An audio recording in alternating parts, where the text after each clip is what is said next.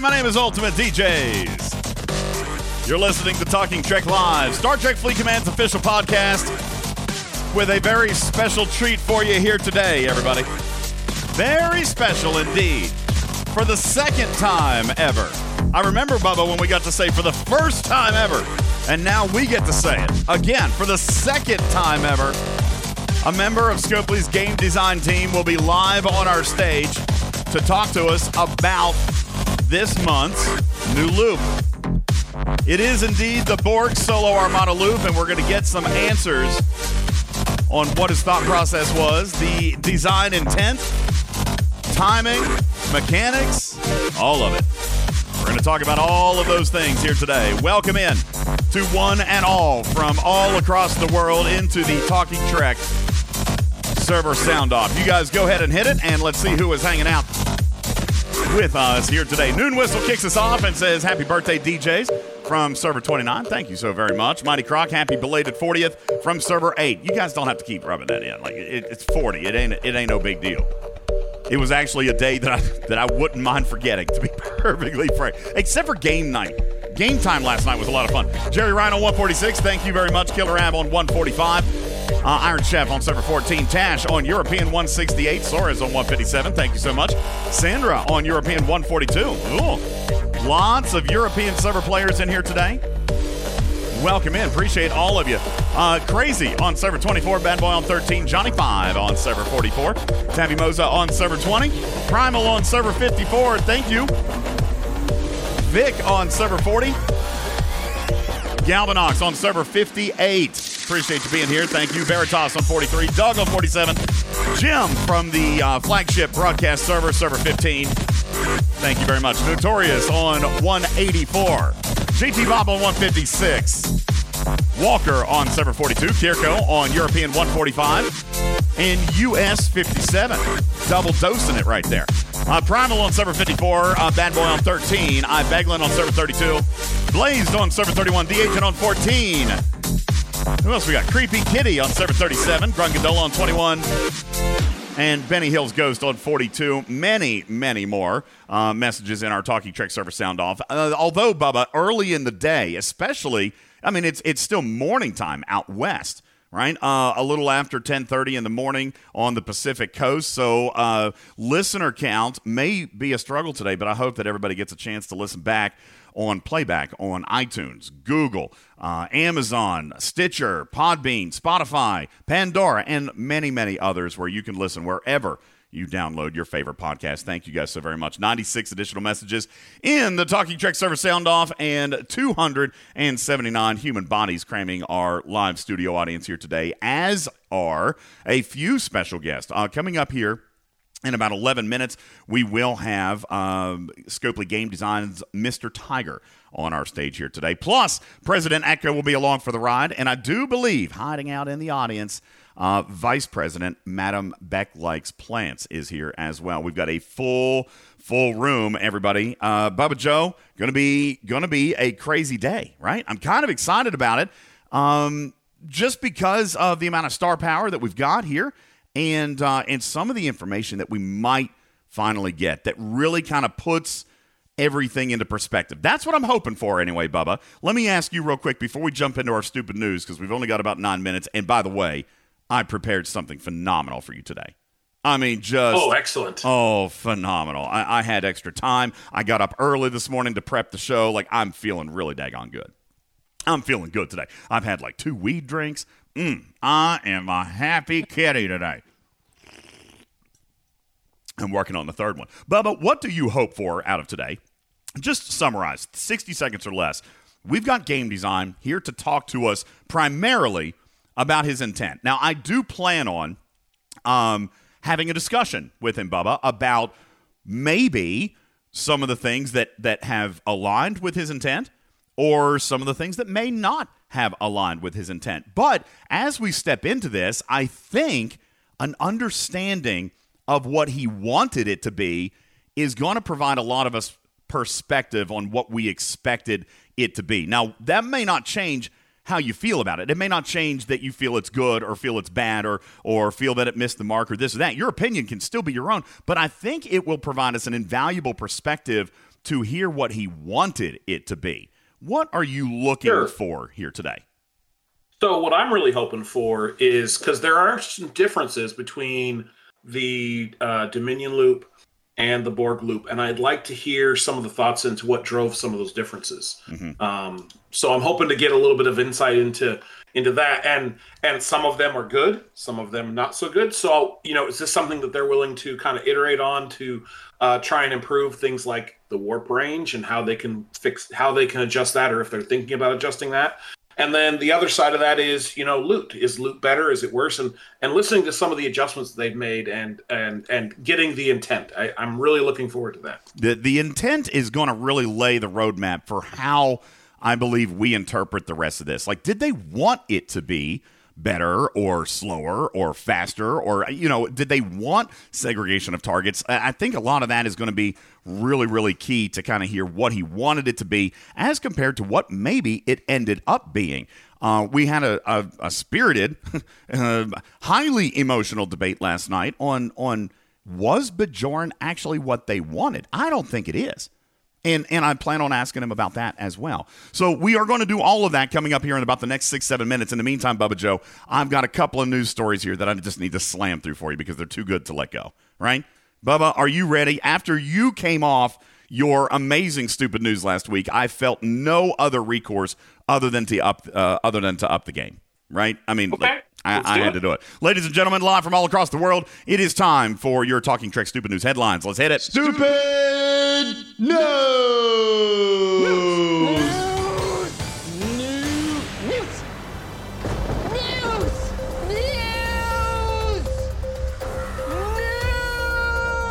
Yeah, we got news for you. Miley Cyrus fans out there.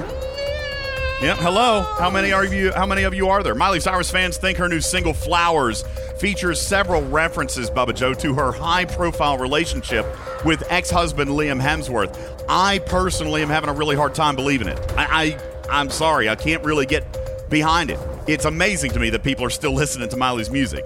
All right. references aside, rumors that Flowers you references take that back. references uh, or rumors rather that the Flowers references uh, the relationship that began swirling when Cyrus announced its January 13th release date, which also happened to be uh, the Hunger Games actor's 33rd birthday. But Bubba Joe, it was also Friday the 13th, so it could have been about a serial killer. We don't know. Possibly, she could have been honoring one of two different people. Could have been honoring one or two different people. Kanye West lawyers are incredibly frustrated. As a matter of fact, that is where Trader is today. Very frustrated trying to get in contact with Kanye that they're planning on taking newspaper ads out, Bubba Joe, to officially tell him that they are severing the relationship and no longer representing him. They are going to take out a newspaper ad just to communicate with him. But see, here's the problem. If they take out an ad in the New York Times, no one's going to see it. It's going to be no one no who Nobody's going to know. The firm says they've suffered a complete breakdown in communication with Kanye, who has repeatedly ghosted them and even, Bubba, deactivated the number, the phone number previously used to contact him. I mean, come on. How can Kanye phone home if he disconnected his number? It's not a thing. He, he's done. He's stuck. Uh, in other Hollywood news, Justin Bieber. All about making fun of celebs today. Justin Bieber recently snapped at a party, taking his shirt off. So obviously, a truly rare thing happened. People at a party, Bubba Joe, threw up from something other than alcohol. oh, I wish I was that fit. A Virginia family, Bubba Joe, is splitting a $1 million lottery jackpot after a New Year's millionaire raffle ticket purchased as a stocking stuffer turned out to be a $1 million winner. Two of the sisters splitting the winnings are actually in college studying uh, nursing, Bubba Joe. So, needless to say, they're super excited about their winnings. This should help, they say, cover the cost of at least one or two textbooks. So they're they're happy about that. Uh, over in Australia, checking out our international news, a deadly venomous snake in Australia was found hiding inside a printer paper drawer inside a printer, Bubba Joe. When it was discovered, the office worker yelled out, "Oh sheet!" It's a sheet of paper. Come on, Bubba. Come on. Woo. All right, The Bubba. textbook one was funny. Bubba. Bubba will like the sporting news. All right, LeBron James. Oh, LeBron James became the second player in NBA history to score 38,000 career points this past week, Bubba Joe. Truly a, a pretty significant feat, really, to be honest. Uh, but he doesn't have to worry about the other record that he holds. He will always be uh, first place with 38,000 career flops. Uh, you don't have to don't have to worry about that. The Lakers currently sit in 13th place in the Western Conference, and some speculate that the team is actually fading faster than LeBron's hairline. There you go, Bubba. Come on, yeah. Yeah, yeah. It's good, right? All right, how about a foosball joke? Buccaneers season. The Buccaneers season uh, is in the books. The 22 uh, campaign is over, and now conversations regarding the invariable conversation, Tom Brady's future, will begin to reemerge as one of the hottest topics all around the National Football League. Lots of people do think he's going to return, though, Bubba. When asked about retirement, Brady had this to say. He said the topic was the furthest thing from my mind, which is shocking. I apologize in advance. Which is shocking, Bubba, because people thought the furthest thing from his mind was his family. Boom! Oh! Oh! The zinger at the end! The zinger! Bubba, come on. That was the, you best. know, that was the best of the day. Come on. Come the, on. based on how that game played out, I think the furthest thing from his mind would have been his receivers. Oh man. That was a good one. Van Hagen loved that one. Thank you for the all caps. Ha ha ha ha. Ha ha. Uh, ladies and gentlemen, welcome to Talking Trek Live, Star Trek Fleet Command's official podcast, where we lay out every single uh, show at the very beginning with with my uh, need to satisfy the delivery of stupid dad jokes. Uh, we get it all out of the way at the beginning, Bubba Joe, so that we can continue on with the show and our serious business uh, as we progress throughout the day. As a matter of fact, we are less than 120 seconds away. Go ahead. We're going to be serious today. I should leave. yes, you should. No, I'm kidding. Uh, no, Bubba, listen, you you are the most serious person I know. You're serious even when you're trying to be funny. Like wait, wait, you're you're just like all business, all business all the time. You've got things to say. And we are going to have a chance to say some of those today. As a matter of fact, ladies and gentlemen, I would like to take this opportunity to welcome to the stage uh, one person who really needs no introduction. All right, ladies and gentlemen, I would like to welcome our moderator for this afternoon. Uh, President Echo is here on the stage, everybody. Uh, how about a round of applause for President Echo? Yeah. It never gets old. What's up, baby gets old. DJ. What are you doing, man? Also, happy birthday, by the way. Thank you. Appreciate that. I got your text message. It was very late last night um, when I got your text, but I was actually online on stream. I was on Twitch trying to fight with all the things that were going wrong. It was, Echo, yesterday was the most chaotic day. Like, if I could redo my birthday on a day of my choice, it would not have been yesterday. I can I can, would have been. can can I do that, Echo? Like, is that a thing? Can I like strike the day from the record and and reschedule? Can I reschedule? I was feeling sick yesterday. I wasn't able to make the appointment. Can I can I reschedule my birthday? as a content creator, absolutely, you're allowed to. Okay, I'm just checking. Bubba, do you think that that would be acceptable? Can we can we try again? Galvanox says everybody gets a mulligan. I kind of feel like I'd, I'd like to do that. My birthday's Uh, a whole week. You get a mulligan, but there's a penalty, right? So if, if it was your 40th birthday yesterday, you can get a mulligan, but it's your 41st. No, no. See, that wouldn't be doing it over. That would be just skipping a year, which might be even more disastrous. I don't, I don't know if I want to do that. All right, that was yesterday was rough. I mean, yesterday was just terrible, terrible echo. Uh, but I, uh, I am uh, grateful to have you here today, and I'm glad. I got to be honest with you, Echo. I'm kind of glad we didn't try to do this yesterday because it would have been a very different kind of conversation. First of all, the computer and the internet and, and all this stuff. Uh, Don Zeno says it's okay. They call it a birthday week for a reason. I like it. We're gonna do that. We're gonna do that. It, it's birthday week. week. All right, we'll do that. Uh, so we'll we'll reschedule the uh, the birthday celebrations, the shenanigans, uh, for a little bit later time. We can't do it today, Bubba Joe. Today's all business. Because, ladies and gentlemen, just popping on the stage only seconds ago, our VIP guest of the day, ladies and gentlemen, live from Scopely's Game Design. You know him, you love him. His name is Mr. Tiger. Welcome into the stage. Hello, hello. Thanks welcome, for having me. Welcome back, man. Pleasure to be here. Thank you so much. Thank let you. me let me just start by saying, daggone man, really, really appreciate you being willing to come back. Thank you. We we were talking, I guess, here about a week, uh, week and a half ago, right at the start of the arc, about whether or not you know we would have the opportunity to to bring you back in and and talk about some things and and uh, much to my surprise and delight, you were like, "Yeah, absolutely, let's do it." And you know, Echo, I got to say, that's kind of a thing that that doesn't happen frequently. So I'm I'm really pleased. We've got a repeat guest from Game Design, which means, Mr. Tiger, we must have have been uh, courteous and polite to you last time. Must have been a good thing. Oh no, definitely not. Not at all. Oh, I left. No, I'm just kidding. I'm just kidding.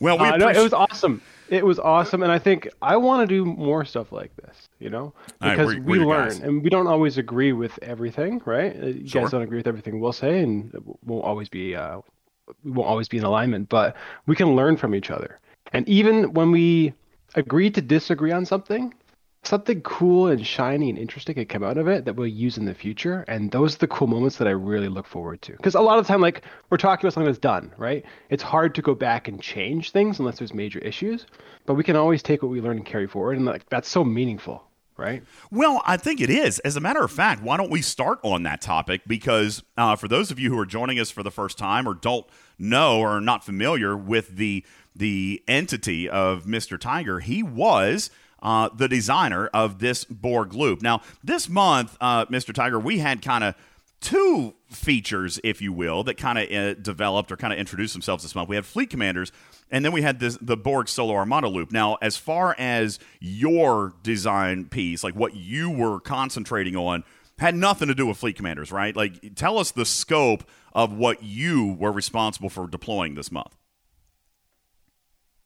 So nothing we, we try not to develop anything in silos just for context. So it's not like I was completely disconnected from Fleet Commanders. However, um, the extent of my work there was just some synergy to make sure that these things could these features could work together, right? So we have the content side, which is the Borg Solo Armadas, and we have the feature side, which is the Fleet Commanders, the, the brand new shiny thing. So we worked with the designers on both sides just to make sure it came together. But specifically, what I was looking at this month is expanding the Borg. What does it mean to expand the Borg? And we're going to talk about grind times and stuff. I know this is going to come up, but the the the core deliverable on my end was what does an expansion look like? And then also, I, I just want to say this to get everyone thinking. What's the name of this arc? If you look at the name of this arc, a key part of it is part one. Okay. Mm-hmm. So as we're talking, this is part one. I've There's been more to trying to tell them that it's part one for weeks now, Mr. Tiger. Nobody believes. Well, no, Okay, fair, fair. You so, know- well, what? Wait, go, ahead. DJ. No, well, go ahead. I, I was gonna, I was gonna kind of jokingly prod at that because it is part one. We do. I, I think all of us acknowledge that there can be more. But if I could borrow a phrase from you, Mister Tiger, during our, our last time that we spent together, Uh-oh. there, there certainly like you guys are, are looking for opportunities to improve the game and at any change that you guys make you're looking for an opportunity to improve the game and it doesn't typically or, or maybe it does. I don't know, Bubba. Uh, You could probably weigh in for a second here, but but sometimes it does feel like when something comes out, it's like intentionally like released with like one arm tied behind your back, right? Like like Meridian was a real good example of how something that came out and really you know, had a distinct benefit, but really had a, a distinct sacrifice at the same time, which I kind of feel like we're we're looking at here within the Borg refinery. And later things came out that made it better. But we as a community of players, we kind of have to wonder sometimes why make something less than spectacular up front only for it to be made better later. It, can you just broadly, generally explain maybe why something would be released that that may not have that super bright and shiny look right up front? Is Yeah. So that, no, that's a great question, and like that's a tough question, right? Mm-hmm. Um, we don't try to release anything subpar. So if something feels some subpar, right? It's not like we tried to do that. Like I think the the the the, the mindset, the, the thinking that Scopely releases something um, that's subpar and we'll fix it later. Um, maybe that's how it, it, it is seen, and maybe that's how it actually is when it comes out. But that's never our intention, because the problem is, if something is, um, if something's too quick, something's released and there's not enough um, gameplay, there's not enough enjoyment. Like so let's say Borg Solo Armadas uh, came out, right, and they're just too easy. There's no challenge there, and they're quickly going to die because they're not fun. Anytime something is released and it doesn't have fun and progression behind it, it's it's very damaging and it's hard to go back and try to say, hey, remember that thing we built a couple months ago? Come back and try it again because people already kind of gave up on it. So oftentimes we try to release something in a safe way. So maybe sometimes it's a little bit harder to achieve than we would have liked, but at least now we can work with that because in the future we can introduce efficiencies. People are still they want to push through it. They see the gameplay there, but it's a little bit challenging. So if we go the other way, a feature can die really quick. We want to just make sure our features have longevity and are fun. So when they're not, this is a great time to have dialogue because we can do things to to boost efficiency of these these things in the future, right? So that's generally why you'll see our philosophy being things are harder to do rather than easier to do at launch. I want to kind of tie that back to what you had said a moment ago about having these types of conversations and being able to reiterate on things in the future.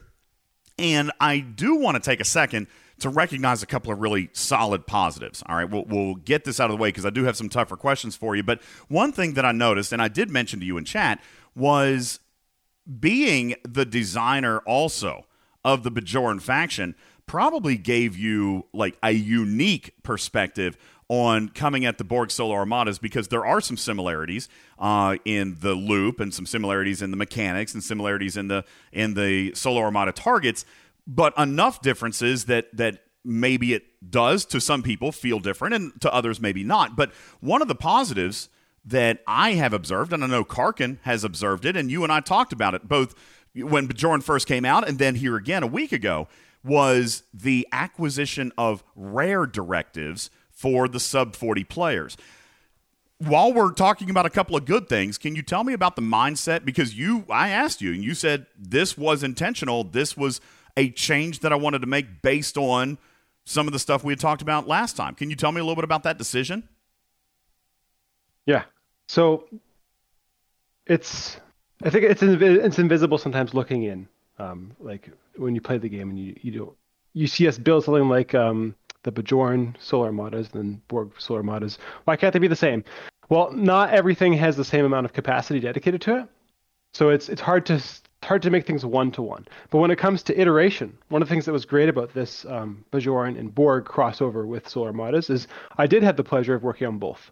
And I did have the pleasure of coming on this call and also talking, not even on just this public call, but to several people um, across different discords, to several, several content creators, getting feedback and just looking at what people were saying. I like to, to monitor what people were saying. And originally with the Bajoran, we kept out those directives because we thought maybe we're giving players too much too quick, right? Because the, the the the targets were balanced for higher level players, and we didn't want low level players who could not even defeat those targets getting directives for something that they just they weren't ready to participate in. That was the original thinking of Bajoran.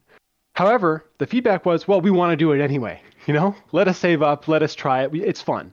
And I thought, well, you know what? It's fun. Why not? So when we came to um, our second take, again, I wanted to start with the context of not everything's one to one there were some things that had to change. For example, you'll notice there are less targets. There are less Borg targets.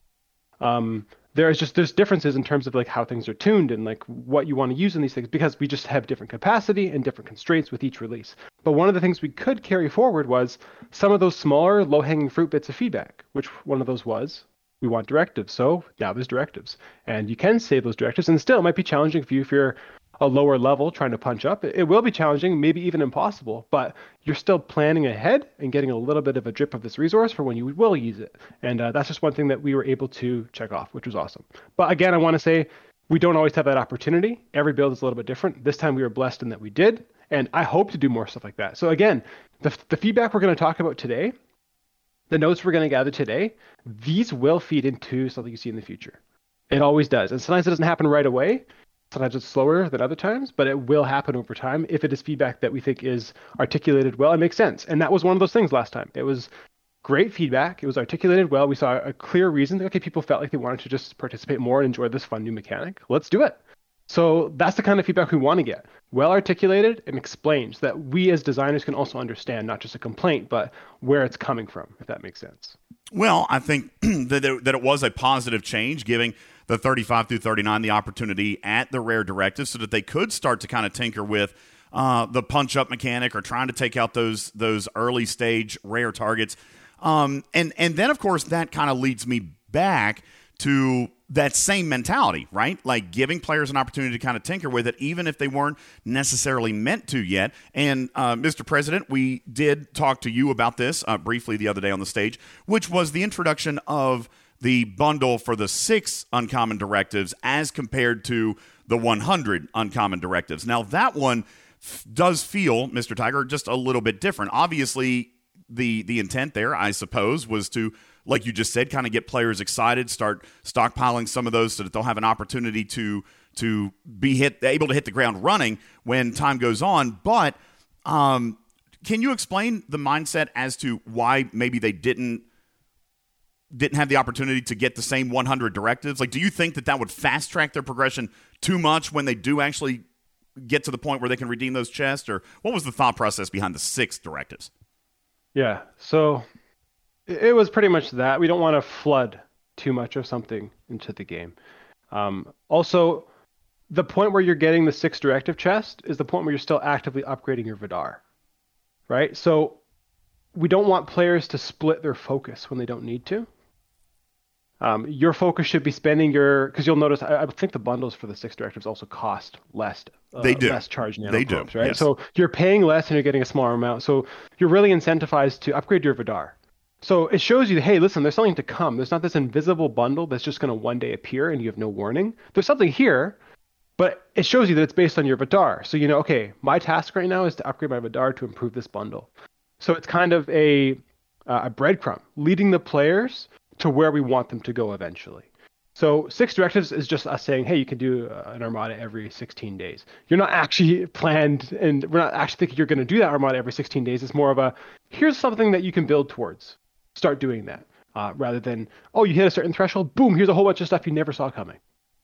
Which is also kind of preventing like somebody coming into this with with um, a tier nine Devar, uh, uh, tier nine Vidar, and then you know hitting that 35 mark and not having 10,000 directives to to go out and, and dominate an event or, or build up a bunch of loot and and so like you say, not flooding a player's account with currency that might give them some kind of um, outside of the design participation when they do finally get around to it?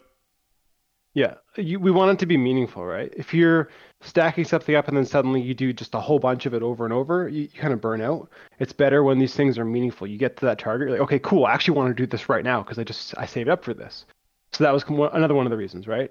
Not flooding things, not having like unfair uh, advantages and events and stuff is part of it, but also just making the fun paced out, right? We have to try to pace the fun a little bit.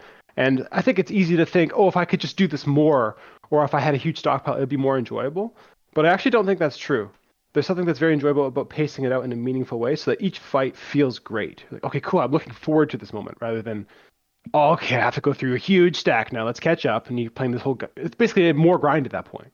Crazy enough. I mean, that's that's how a lot of us feel about Borg sales right? Let's make that transition, Mr. Tiger, because this was something we talked about. oh no, yeah. You know, people came into this arc with with we saw it in the chat. You guys go ahead, throw it up in the chat if you still have some. I, I know probably many of you have started to use some, but if if you still have those screenshots pre-arc where there were players with 20 cells, 25 cells, 30 cells. That means, Mr. Tiger, they can't get them more from the refinery. That just means that every single time Scopely was granting them some for an event or something like that, that was an indication then that that player may not have been engaging at all. They were just taking the gifts. They were never using their cells because otherwise you're really supposed to have a maximum of eight, but the only way you get more is from gift chests. And if you're not using them, they continue to accumulate. So let's talk about the Borg loop in general.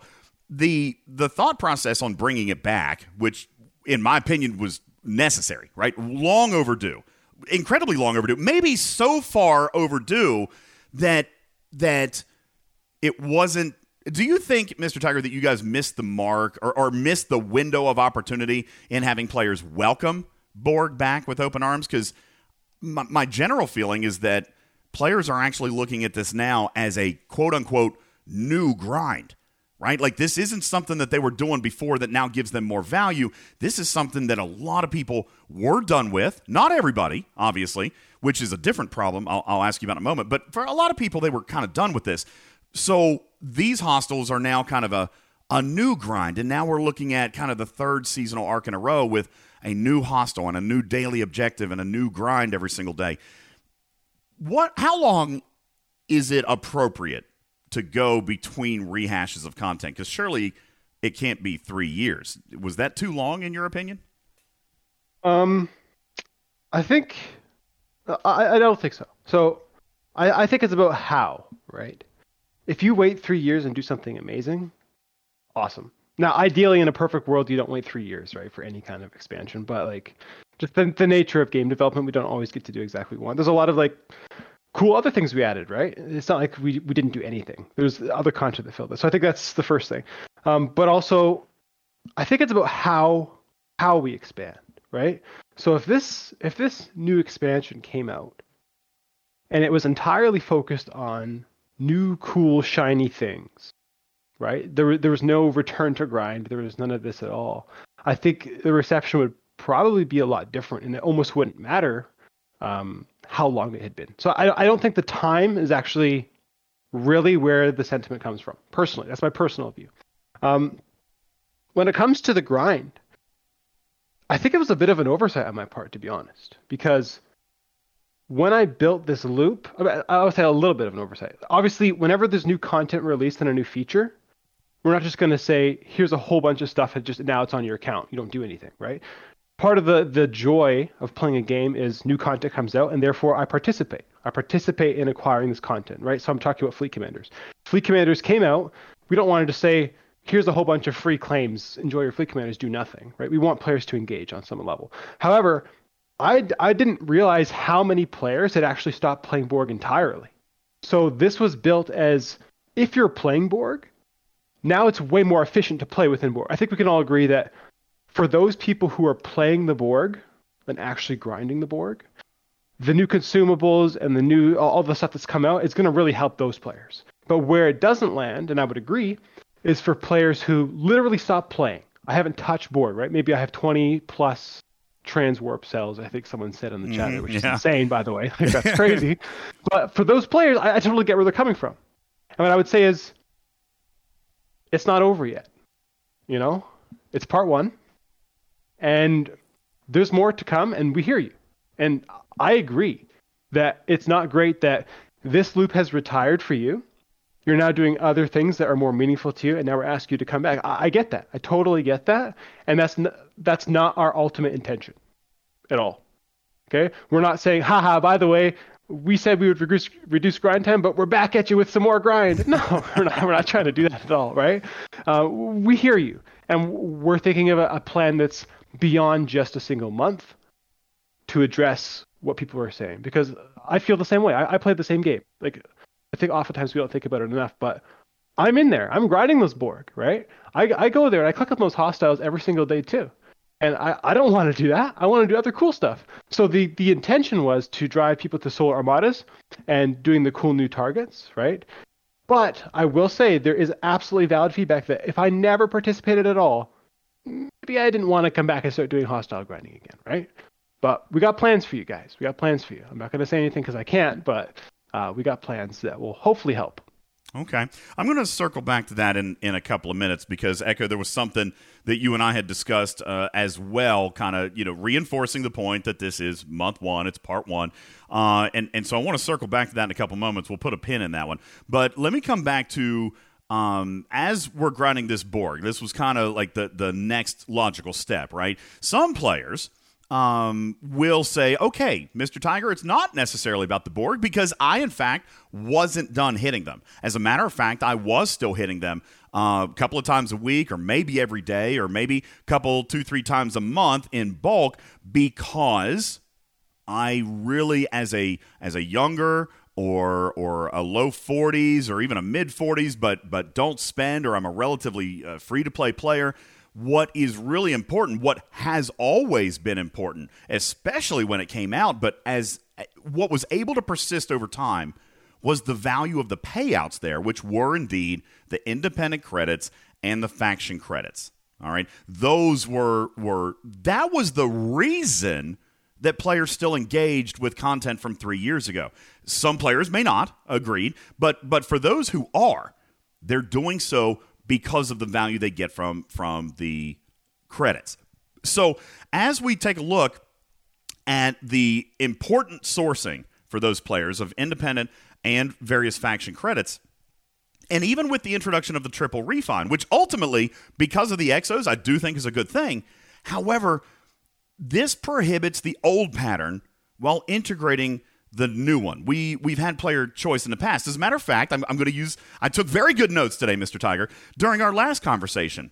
You made a statement Yeah. about the choice in the Bajoran store, and I thought it was a brilliant and very positive thing to hear you say.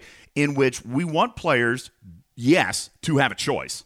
We do want them to have a choice, but we don't necessarily always like presenting choice that might make a player feel like they made the wrong one, right? Like you said, we want to offer Right, choice, yeah. but we want both of those choices to actually propel a player forward instead of maybe presenting a sacrificial kind of choice. So we've had player choice in the past and and but this particular choice in the bundles probably because of the price of the Borg Solo Armada directives. I mean, 100 directives is almost 30,000. That's almost a double refine in and of itself. That kind of does force some players who were relying on the faction credits and were relying on the independent credits, it does force them into a sacrificial position. Echo, you and I had talked, even if you do the triple pull, right? You use the exos, you're engaged, you do the triple pull, you we mathed out that you could still do one indie pull and then on three out of four days, you could still do maybe one faction pull. But Mr. Tiger, there were players who were engaging in this loop fully, getting 30,000 charged probes, which means they could pull all four bundles Klingon, Romulan, Fed, and Independent three out of four days and get all of them. And now, with the extreme price of the Borg directives, that just isn't possible. You could get one every day, and and then one out of three or four days you could get a second. So this does feel like a sacrifice to some of these players. We're giving up faction credits in order to progress in the new loop. This one feels So opposite of the way you kind of explained it in Bajoran. Here's a question. Just I'm not, I'm not saying it's right or wrong. I'm just uh, curious your thoughts. When you choose to buy Solo Armada directives versus credits, is that a sacrifice or is that a choice? I, Are you forced to buy Borg Solo Armada? You are not, but but I think I mean obviously you you're not wanting players to to not engage, right? I feel like I feel like there could maybe have been a way to encourage the participation in in both. I I wonder if it was the best outcome that players do even incorrectly maybe Mr. Tiger but do feel as though they're giving something up in order to play in something new. And and I am normally hmm. a very big proponent of, of choice. I, I said it even regarding this. Like you have a choice, but like I, I, me personally, I didn't do the Borg every day. I don't pull all three or all four bundles every day. I usually I'm just I'm grinding ROM, so that's kind of what I've focused on. But there are a lot of players who don't have wildly quantifiable, big, huge sources of faction credits. So they were relying on the Borg Yeah, to do yeah. that. This does, whether it was intended or not, does give players kind of the feeling that they have to give something up in order to play something else. And and I felt like, based on your conversation with Bajoran, that that might not have correlated with what your ultimate design was within Bajoran. So you know, and, and you said they they may not jive step by step. You know, they're they're not walking hand in hand these two features, but it did feel like a departure from the choice that was offered in Bajoran as Yeah. compared to here in Borg. I, get that. I get that. I totally agree. Um, I think that it could have been cheaper. We could have allowed players to do more. But again, I don't want to use this as an excuse, right? I don't want to use that excuse. But we are just getting started. Like on honestly, we are just getting started with what this loop is going to be. And next month, you will see a lot of changes. Um, like I, I, I wish I could talk about the stuff because I, I get where everyone's coming from. I, I get the feelings, and I do think that if I were to make a change in hindsight, the bundle's probably a little bit pricey looking, and uh, and feeling in, in terms of like it feels like a sacrifice rather than a choice when you're choosing this new cool mechanic. And that's I wanted players doing these solo armadas, right? So I get on month one how it looks right now. I, I do get that, and I think there could have been steps taken to make that feel better. Because you're right, the Bajoran was a little bit um, it was more generous in in the way that we gave those out. Like you know, you got it was much easier. It was all self-contained. It wasn't like kind of go back to this old thing and now do it again and pay that old currency into a new thing, right? So it was it was a little bit different for sure, and we could have probably done a little smoother. But it's not over yet. So I think yes, there's learnings we could take from this, and I am taking from this, and this is great. But also, it's not quite over yet. So don't like say, "Oh no, it's it's broken forever." No, no, no. It'll it'll improve for sure obviously I know that you can't spill the beans on content and, and Echo I'm I'm absolutely going to give you free reins to to to to forbid this question uh, if you will and and so forgive me for asking but but I do see in the chat and and even you I can tell you're dying to to to just tell players it's going to be okay I, I guess Echo can can can we simply get an answer to the question that that these problems appear to be solved in month two? I, I, that may be a really broad, difficult question, and that's why I directed it to you, Echo. But uh, Tiger, feel free to correct me if I'm wrong. You know me, DJ. I don't ever um, work in absolutes. Mm-hmm. And I think it isn't too far of me to say that we are very confident that throughout the course of this arc, a lot of the concerns that people have that you are stating are going to be addressed in some way. Mr. Tiger, do you feel like that's acceptable? Yeah, I definitely do. And the moment we can, I want to have dialogues with content creators because by now, you guys have been playing this loop you know? And like as much as we we try to reach it from community you guys are the experts. Guys like dj and rev and others right? So i want to have those conversations and get here's what we think should be improved and i want to measure those things against what we're doing. What what because we know it's coming out right? We, we can't talk about it. And i could say in theory oh i think these things are great. But i would love to continue that dialogue and say and have a list from you guys saying here's what we think we need to address and then we can affirm that. Even though we can't tell you what it is we can affirm it. Because it's this weird thing where we can't really communicate before it's ready right? So but i do want to make sure that our confidence is strong. And it, my confidence is strong that it's definitely it's going to be amazing. Like I, I can't talk about it but it's going to be great. Yeah. I, and there's, there's a lot of things. Here's the thing. I'll say this. The borg is old right? Three years old. Um, our plan is to not just add a solo armada and tack it onto this existing thing, but we want to modernize Borg.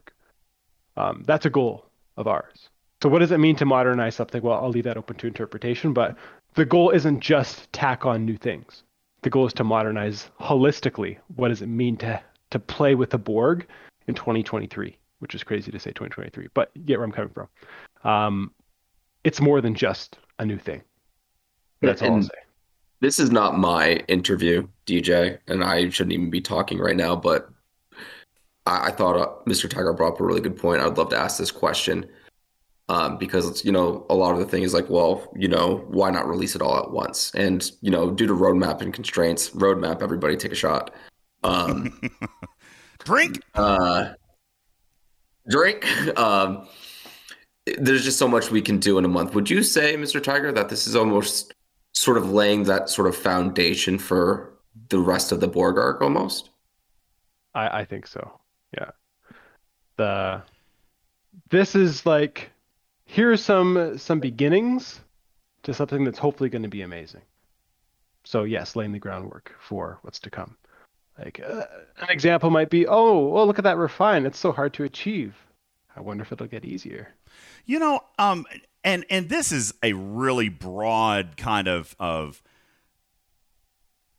uh, campaign, if you will, Echo, that, that would have to be very widely adopted at Scopely. And I don't, I don't know what the likelihood of that is. But, but when something like this comes out, if it is truly a prequel, like if you go watch a movie and it's a prequel of, of something else that you know and you love or you're familiar with or something, there's, there's almost always kind of uh, of an explanation that this is how it began and and we're going to tie the two pieces together. Or in this case like we've got a two part prequel right? We or a two part sequel so so to speak but we've got maybe some communication. Like echo i feel like players may have been more forgiving and or understanding if we simply said hey listen we want you to begin participating.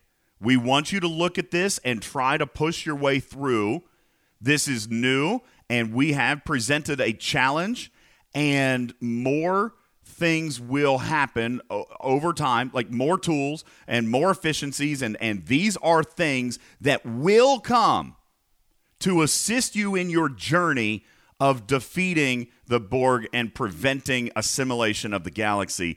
We wanted to give you the groundwork. These are the beginning building blocks, but don't worry, there's more to come.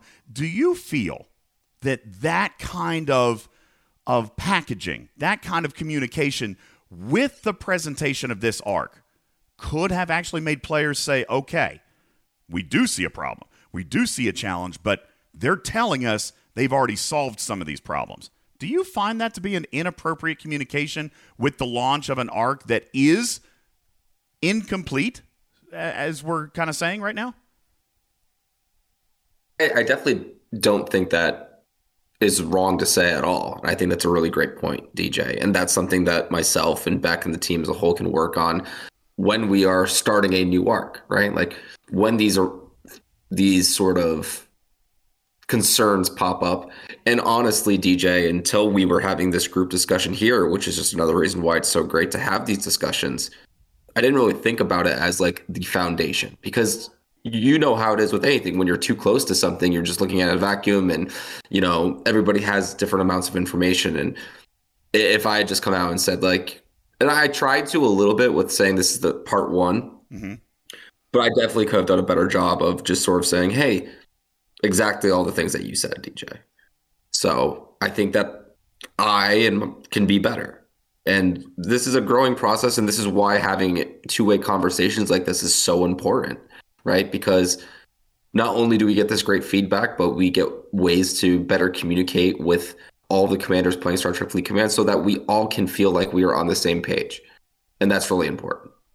Well, and I appreciate you answering that question uh, because I, I think even from the beginning here, I, I, think that players, and, and even now in the chat, now that players are hearing, and this is why, Bubba, I, I talked about, you know, as we were starting the show, hearing his intent hearing what was designed, and even if we haven't seen it all yet, I do think provides a super valuable perspective in how things are working now and what may come in in part two. I think that that's important. I wonder, Bubba, just in in a few seconds, does it give you any solace to know that that this design, as we see it right now, is admittedly quote unquote incomplete? Well, I think that's a harsh word. I don't think that's what they're saying. I think what they're saying is is that you know, DJ, when you're when you're building a house, right? You don't start off with the walls or the roof mm-hmm. or the second floor or the hot tub. You have to lay the groundwork. You have to lay the foundation. And mm-hmm. I think that's what I'm hearing from both of the, both Echo and Tiger is that they are laying the foundation for something that is going to change the game. Hopefully, it's going to change the game positively. I didn't hear them say that um, but um, well, but oh, you're right? noticing details I don't like. be positive, and we want that feedback because if you don't think it, then we you need to have some conversation. Tiger, I just wanted the freaking hot tub. That's all I wanted. Step one, give me the hot tub. I still got your hot tub, man. okay, okay. the hot tub's coming. I already picked it up. That was the first you look for. Hot tub on the no, way. No, it's not that it's incomplete. It's not that it's incomplete, but everything has to start somewhere. Mm-hmm. And if this is step one of a building block, you know, we we've often said, "Hey, we're willing to listen," and and I think that there's a lot of angst, right? Mm-hmm. Because the last feature we had, not the Dominion solo armadas, but the last big feature being the Alliance Starbase, and then building two assaults, really left a sour taste in a lot of people's mouths. And so, yes, it's good that you're building a foundation to something. Let's just hope that it's something that the players want and are eager to engage in. And and it sounds like that Tiger and, and Echo have started to have those conversations, and hopefully they're talking to the right people. And hopefully that's where we're going is somewhere positive. But I think that's why there's a little bit more angst than there may have been in the past, because we just heard this with Alliance Star Bases, and Right. that ended up not being as positive as we'd hoped. I, Yeah, so I let me jump in here really quick with a discussional point. sure. Um, the Bajoran launched, and if it followed up with the Defiant ship, right? And the Defiant ship, in my opinion, and uh, everyone will think differently, but it significantly changed the way you play with the Bajoran, right? Um, like just with the free chess claims and the, the way that you can interact with that ship in the in the faction, it really made things more fun, more enjoyable, uh, in, in my opinion. And that's kind of what how you can think of it here. it sounds like DJ's muttering, maybe he doesn't Oh, agree. no. But when it comes to Um, the Borg, is making wild accusations and assumptions, I'm saying nothing. comparing word to word what Mr. Tiger I'm says. When saying we've nothing. already stated at the very beginning of this that it's not a one to one comparison, DJ. I'm pinching. I'm at all. pinching my arm. Okay, my, so- it's pinching. So, so I, I need to make sure I'm clear though. When the Defiant came out, let's let's ignore the ship completely. The ship's existence brought about um, a substantial increase to playing with the Bajor. Okay, so whether or not that ship existed, the month after launch of the Borg, a, a huge expansion to what is possible with the Bajoran came, and I think that's the way I would like us to think about what you see here. It's month one. It came out with just the basic structure of where we're trying to, to, to, to drive players with solo armadas and whatnot. And then month two, you can expect to see that change drastically. And hopefully for the better. And now, yes, there were some things that people might not like with the Defiant. And yes, I'm sure there'll be things that people don't like with month two and whatever's next with the with the Borg. But hopefully it does address a lot of these pain points. So let me talk about uh, one of the pain points that I feel is is actually really minor, and and I know you and I have spoken about this, Mister Tiger. So I, I want to just kind of. Uh, gather your feedback and, and your thought process and where you might be on this with regards to the intent of the exocomps. Now, some players have gotten their hands on them, uh, myself included. We've we've seen their impact. I have tried to look beyond 20 days, and, and I've even made a challenge, uh, President Echo, that I told players that, in my opinion, and, and, and this may not be right and it may not be backed up by Scopely, but I believe that within 30 days, players will have a surplus of these exocomps for them to use. Like right now, they might get one or two.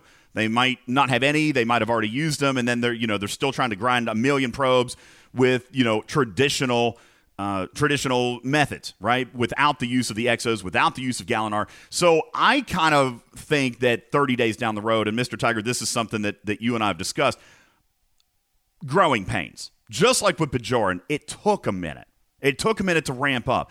That being said, the I, I wanted to ask you about the intent of the exos. They were very precise in their timing. And I wonder how you feel about the impact of extending those timers, even if it was only a few moments. Kind of my interpretation of how you wrote these exos, and tell me if, if this jives or not. I kind of feel like you intended for one exo to be one cell based on the times and based on the bonuses and based on the people's cargo and, and how long and how many probes they'd have to hit. I kind of felt like that made it somewhat eh, feasible in my head. But that still makes that triple pull challenging without a significant grind if early on they don't have those exos. So I, I wonder, how do you feel? How impactful would it be to add five or ten minutes? Or, Mr. President, we had talked about this in our in our group chat, so this won't take anybody by surprise, I don't think. We had also discussed what would happen if cell locks were removed. Like, would that make the situation better? Mr. Tiger, can you explain your thought process on the duration of the exos and the impact you think they may have if they were modified or something else had happened with regards to cell locks or anything? do you feel like there's an adjustment needed here? Um, first of all, great questions. I, I love these questions. Um, do I think there's an adjustment needed? If I'm honest, I don't know yet. You know, it's it's early, and I think some of the worst decisions that we make in life are made in haste, right? So it's possible. And from what I'm seeing and experiencing, I wouldn't mind if they're a little longer. I'm just gonna throw it out there, you know, a little more time. But in terms of the the ratio of one exo to one cell, no way. You can do like, well, it depends on the consumable, right? Um, and the strategy uh, as well. So if I look at the uncommon consumable, uh, it's 20 minutes long. You can get at least three cells out of that. Whoa. If you pop it, Seriously? you could do three. Oh yeah, I did that today, just before this. So I know you can. And it, so so so here's the here's the thing that I don't know if everyone knows this, but the chat's going crazy. yeah, Um, that you you've got me What- puzzled by that. I need to know your secret. Hold, hold, hold on. okay, so when you pop an exo, um, these loot exos, it is a fleet deployment buff. When you leave the station, you have that buff until you dock. So when you if you strategize, and there's a couple ways you can actually do this even better. Like if you use your Cerritos buff and whatnot to make your Vidar better, you can get at least two, and that, that's kind of what I was hoping for, two trips. But if you're if you're if you're if you're really um, if you strategize well, you can get three, and I, I almost got four trips today. With with um, and also of course you have to save your your cells, right? Because you only get two per day. Oh, so if you save, with the system, though, Mister Tiger. I know what you're doing. you're being cheap. Oh, so I'm sorry. Go ahead, Mr. Tiger. no, no, jump in. I, I want to hear what you have to say. All right. So, did you? Uh, l- let me just hypothesize. Did you use your disco at all to summon? Yeah, listen, this strategy's available. You can do whatever you want. Curious. Okay, but basically, what Mr. Tiger is saying with this EXO, I don't know if we should be saying this or not, Mr. Tiger, but it's a pretty well known fact that for fleet deployable EXOs, you know that for when that is out, even if the timer runs out, that buff still persists, right? DJ? Okay, okay, so here's my experience with this, and and I I can't, I am not going to say that I have tested this with this specific exocomp, but I would have presumed, and please correct me if I'm wrong.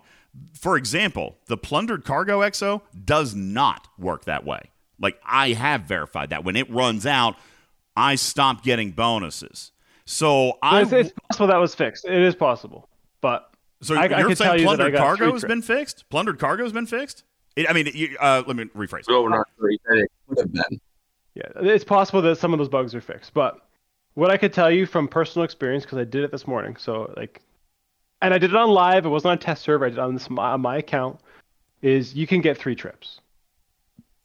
And even if the exo falls off, and I, I, I don't know that the buff is removed. It's possible that we patch that um, in terms of fleet deployment buffs. But even if it isn't, even if it falls off, you still get a good chunk of time on that. And like, think about it this way: the the buff lasts 20 minutes. Okay, again, we're talking about the uncommon because the epic ones are shorter. They're 10 minutes on the epic. Okay. Um, but if, if you're using an uncommon, the the 125% loot bonus, you can grind. It's a pro. I think it's about like 20 kills ish to get a full cargo with my Vidar, and you can get those 20 kills pretty quick. You go to the system, you you move your base to be somewhat nearby. You don't even need to use a disco. You fly in there, you get your kills. You you spawn back because you died. You repair, go again. You can get at least three trips. With with the uncommon EXO, everyone, it is roughly 20 kills. You you are Yeah. better than me, Mr. Tiger. Now let me mm. ask when when you're doing this, all right? Because obviously cargo size will matter, and I'm, I'm not going to spend time on this. 20, 30 kills too. Yeah, I'm not going to spend a bunch of time on this because we've only got about 15 minutes left. But but there could be a significant difference in the number of hostiles you have to kill if your cargo is 400,000 or 450 as compared to 1 million, Yeah. Mr. Tiger. So I, you know, Sure. Yeah, Totally. Totally. Yes. we're basing this off of the so i always asked mr tiger like assume that this player just is completely free to play has exactly what you would at like 35 and we crunched the numbers it was roughly without like a f- crew you know, it was like that is, 450, I think. like So, oh, yeah. 476 Okay. give or take Yeah. So if somebody has a one mil cargo as seven hundred thousand cargo, sure, I, I totally understand where they're coming from, but that it, it's where we're assuming that per cell at you know roughly five hundred k per, it's going to be twenty or so k. That that's a great call because I, I can see why people might get annoyed and think that, whoa, who's this random designer lying to our faces? No, no. If your cargo's in the millions and you have all these things that make your cargo way bigger, of course you're going to be there longer. Yes. I'm talking about around 500k or 450k cargo even. Okay. Um, you can do that, right? Well, now, it and, and to be get fair, runs. to be fair, chat, I personally would prefer them designing these things around keeping the free to play uh, free to play metrics in mind, as compared to those with skins and primes and and bonuses. You know, I would prefer them design this around keeping a 450,000 cargo in mind. But I, I will say that that definitely did startle me, Mr. Tiger. You get three cells, uh, buddy. I'm not I'm not finishing one cell, you know. But uh, I, I do see what you're saying, and and you know, Echo, you did the same thing earlier this month. We did some math based on 450,000 putts. We did that on the podcast. We did the math based on 450,000. So I I can see and that for- perspective. And for you know everybody in chat and DJ, Mr. Tiger did just say you know he wouldn't mind seeing him potentially a little bit longer in the future if you know after everyone experience it and we understand things a little bit better that it's needed, right? It's Like Exactly. Mr. Tiger is not closed off to this. He literally I was agree. saying that And and community, I've said the same thing. I've said, listen, they have been receptive to talking to us about that. I, I and I will state that again publicly. Mr. Tiger has been phenomenal. We've talked about the pros and cons of this, and that's why I kind of wanted to to get your thought process. Do you think there's a negative impact of extending the exos? Like, do you feel that that there is anything that could go wrong by giving players a little extra flexibility there? Do you feel that there's a, a negative impact, for example, in players having too many inert char, uh, inert probes banked up? I, I can't imagine one because the refinery is still time gated, right? Do you find any any problem with players banking that up? Depends on how much we mean by bank, yeah. But generally, no. Like that's what the refinery is for. That's why you have one, two, three rules, right? So if you're getting a ton of excess, especially because it's not just about charged nanoprobes, right? You you're also going to go for active nanoprobes, right? So you have options to spend it on. I think it would be kind of lame if like you stack up just a, a ton of currency and just sit on it forever and never have to play the video game anymore, right? Like you want to find you you want to have a balance for sure, but I don't think adding an extra five ten minutes onto consumable is gonna change that. Okay. Yeah, so I'm very open to, but again, like you you guys don't need it. I'm telling you right now, you don't need it. Just wait. You don't need it. All right. The consumables, they're they're not Do you they're, they're not the they're not the holy grail at the end of the at the end of the path. Okay. Well, you know, and, and in fairness, a I'm gonna I'm gonna back you up on that because I I even have said to players, the exos, especially with the rate of acquisition and the timing and this and that, because here's the trick that I've been doing, and I know, and, and I think Batman was the one that shared it with me. Um, maybe the epic, I'll I'll run that solo, but if I I've got 1.1 million cargo. All right, on my on mine. So I I don't want to run an uncommon. I, I remember telling you guys before, 37 minutes, 87 hostiles to fill it natively. I don't want to go in with just the uncommon. So I'm going to do what Batman does. I'm going to pop an uncommon, and if you have the Exocomp factory at, at the appropriate level, I'm going to pop a rare and an uncommon because then they almost equal the epic and it lasts a little bit longer. Now I'm using more, but I also then Mr. Tiger kind of come back and say I believe within 30 days players will have a surprising number of these exos sitting in their inventory. Right here now today, I've got 21 21 of those exos sitting in my inventory that I haven't used yet, but now I'm going to use two at a time. So I think I, I do agree that there's ways that you could kind of manipulate that and do it a little bit better. Um, and and I agree. I want to give that some time. Although again, an extra five ten minutes, I don't feel like really hurts anybody. Just, just throwing that out there. Let me uh, move forward because we're we're running low on time, and I did want to talk about this. Um, with the the officer acquisition, what you presented in Bajoran was widely praised. I mean, pretty daggone good. Uh, you talked about these different chests. You had the um, the edicts chest, like that extra opportunity at additional officer sourcing. The Bajoran officer pull rate feels a lot stronger than any other officer sourcing in the game. You look at Honor Guard War, if you look at Discovery, you look even at Mantis and Strange New Worlds. It feels wildly fast compared to to what's you know what's typical in this game. Um, obviously, you guys hopefully did that with with some intent and some design, but at the same time, it's like a little bit of a double edged sword, Mister Tiger, because it can then you know on a subsequent release like this one we could take a look at the Borg sourcing and we can kind of, you know, look at it and say, well, that that doesn't feel quite as good. Like that feels a little bit slower. Uh, for example, in the in the Bajoran chest, you could get 15 shards. For example, here we're looking at a maximum of five. The Bajoran has an opportunity at a full pull, even though I'm sure that percentage is crazy low, but it's there right? And players have hit it. We've seen it. We saw a screenshot yesterday. A player hitting a full pull. We don't have that opportunity in Borg.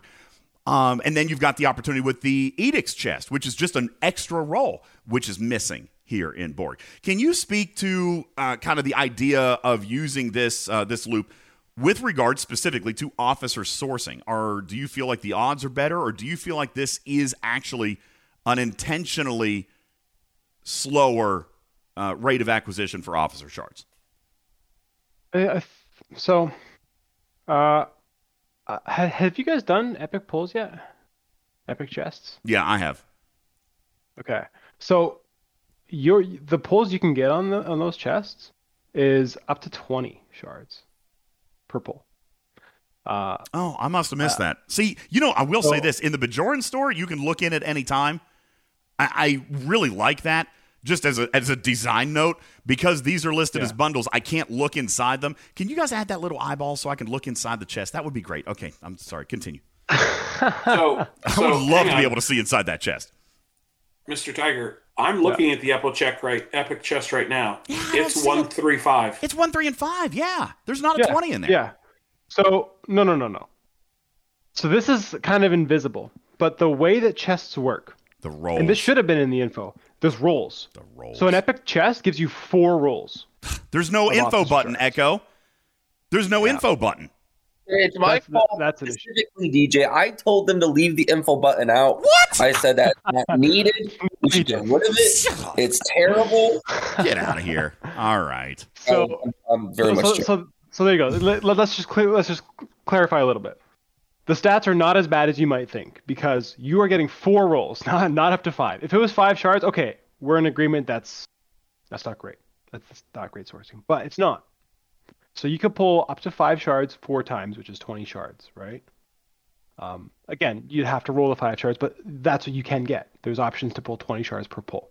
And one of the things that we did in this chest that we didn't do in the Bajoran was your average number of shards, hopefully, is more consistent. Because whenever we add, uh, even if it's a tiny, like one in a million or whatever it is, chance to do a full pull, that that affects the overall odds of how many shards we're going to give out in general, or the chance of pulling any shards. And one of the things that one of the bits of feedback actually I was getting quite a bit on the Bajoran was we prefer consistency rather than this kind of jackpot mindset of, well, in general, you're consistently going to get way less, but you have a, a chance to pull these huge amount.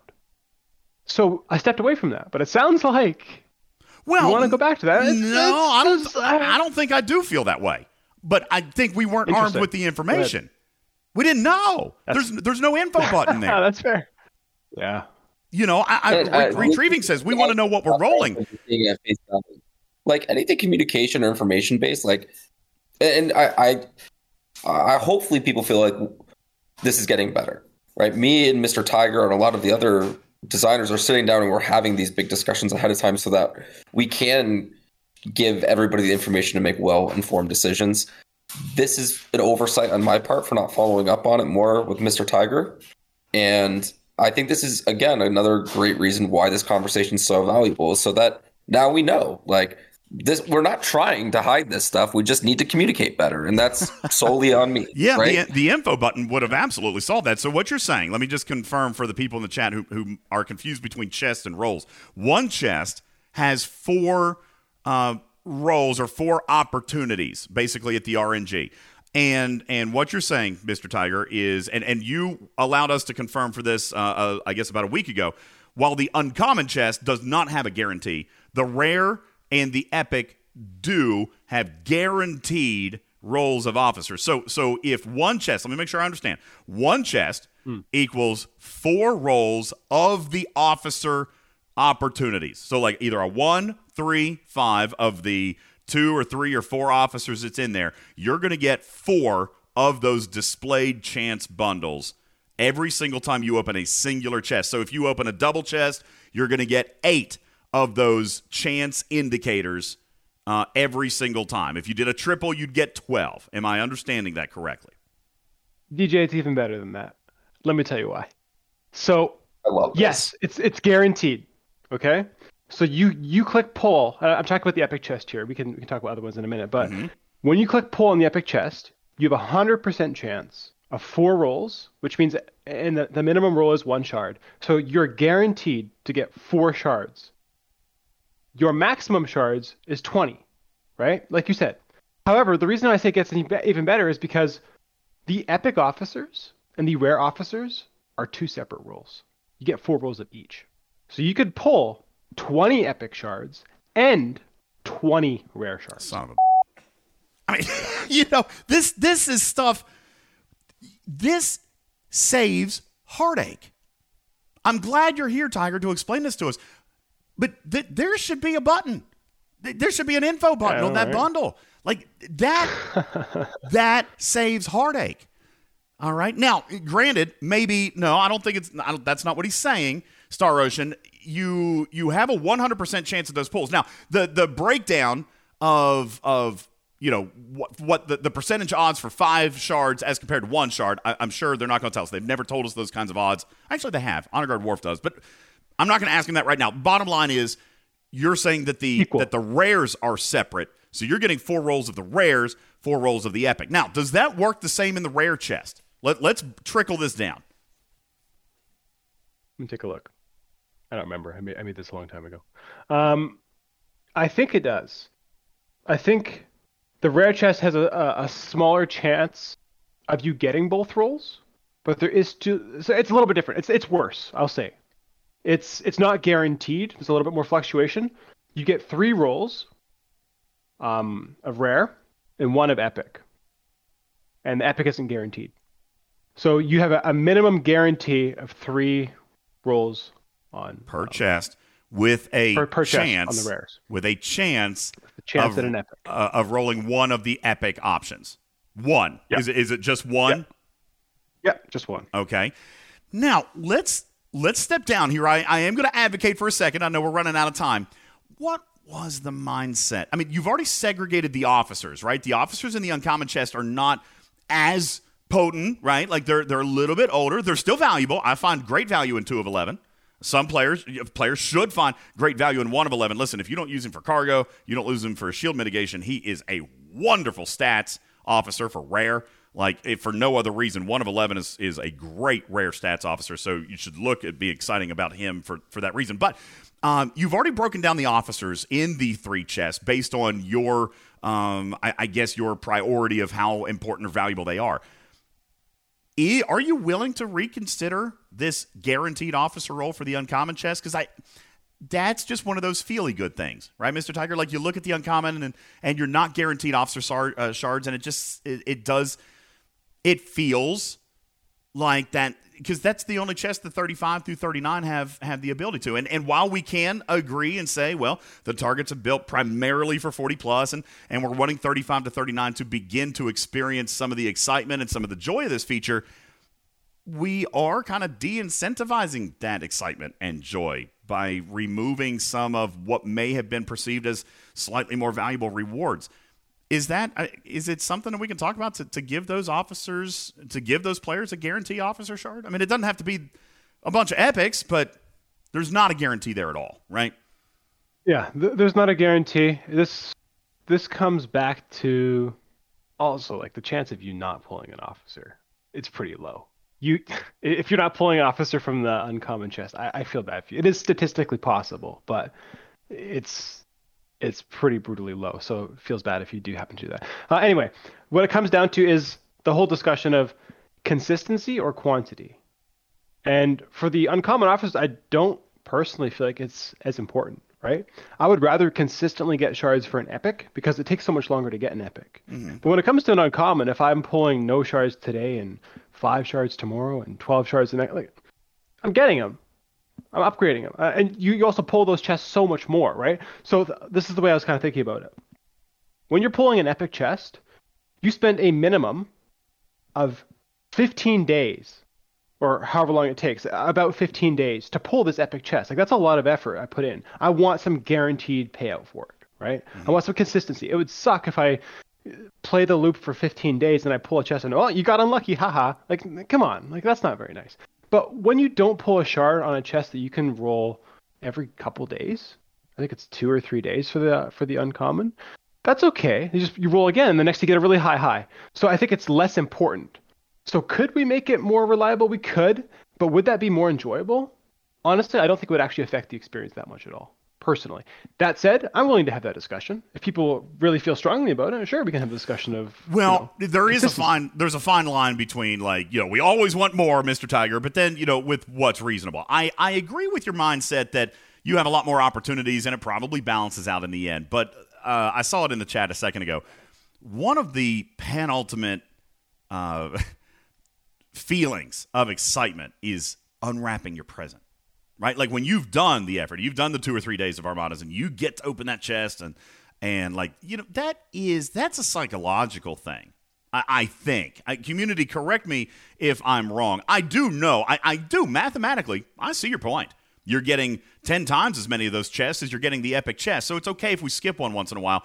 I'm just uh, and and maybe if we're opening 10 of those every two weeks, maybe it doesn't need to be. But I just kind of feel like there is a, a warm and fuzzy kind of feeling towards opening a chest when it when it does have something that like is considered premium. Let's not pretend the officer sourcing is probably the premium piece here, right? Uh, Tilly in the chat says, you know, happiness. Like it just brings me happiness, you know, and and maybe that improves the morale surrounding this. I don't know. And obviously, there's math. I'm not saying that I disagree yeah. with what you ultimately decided. I, I think logically, mathematically, it makes a ton of sense.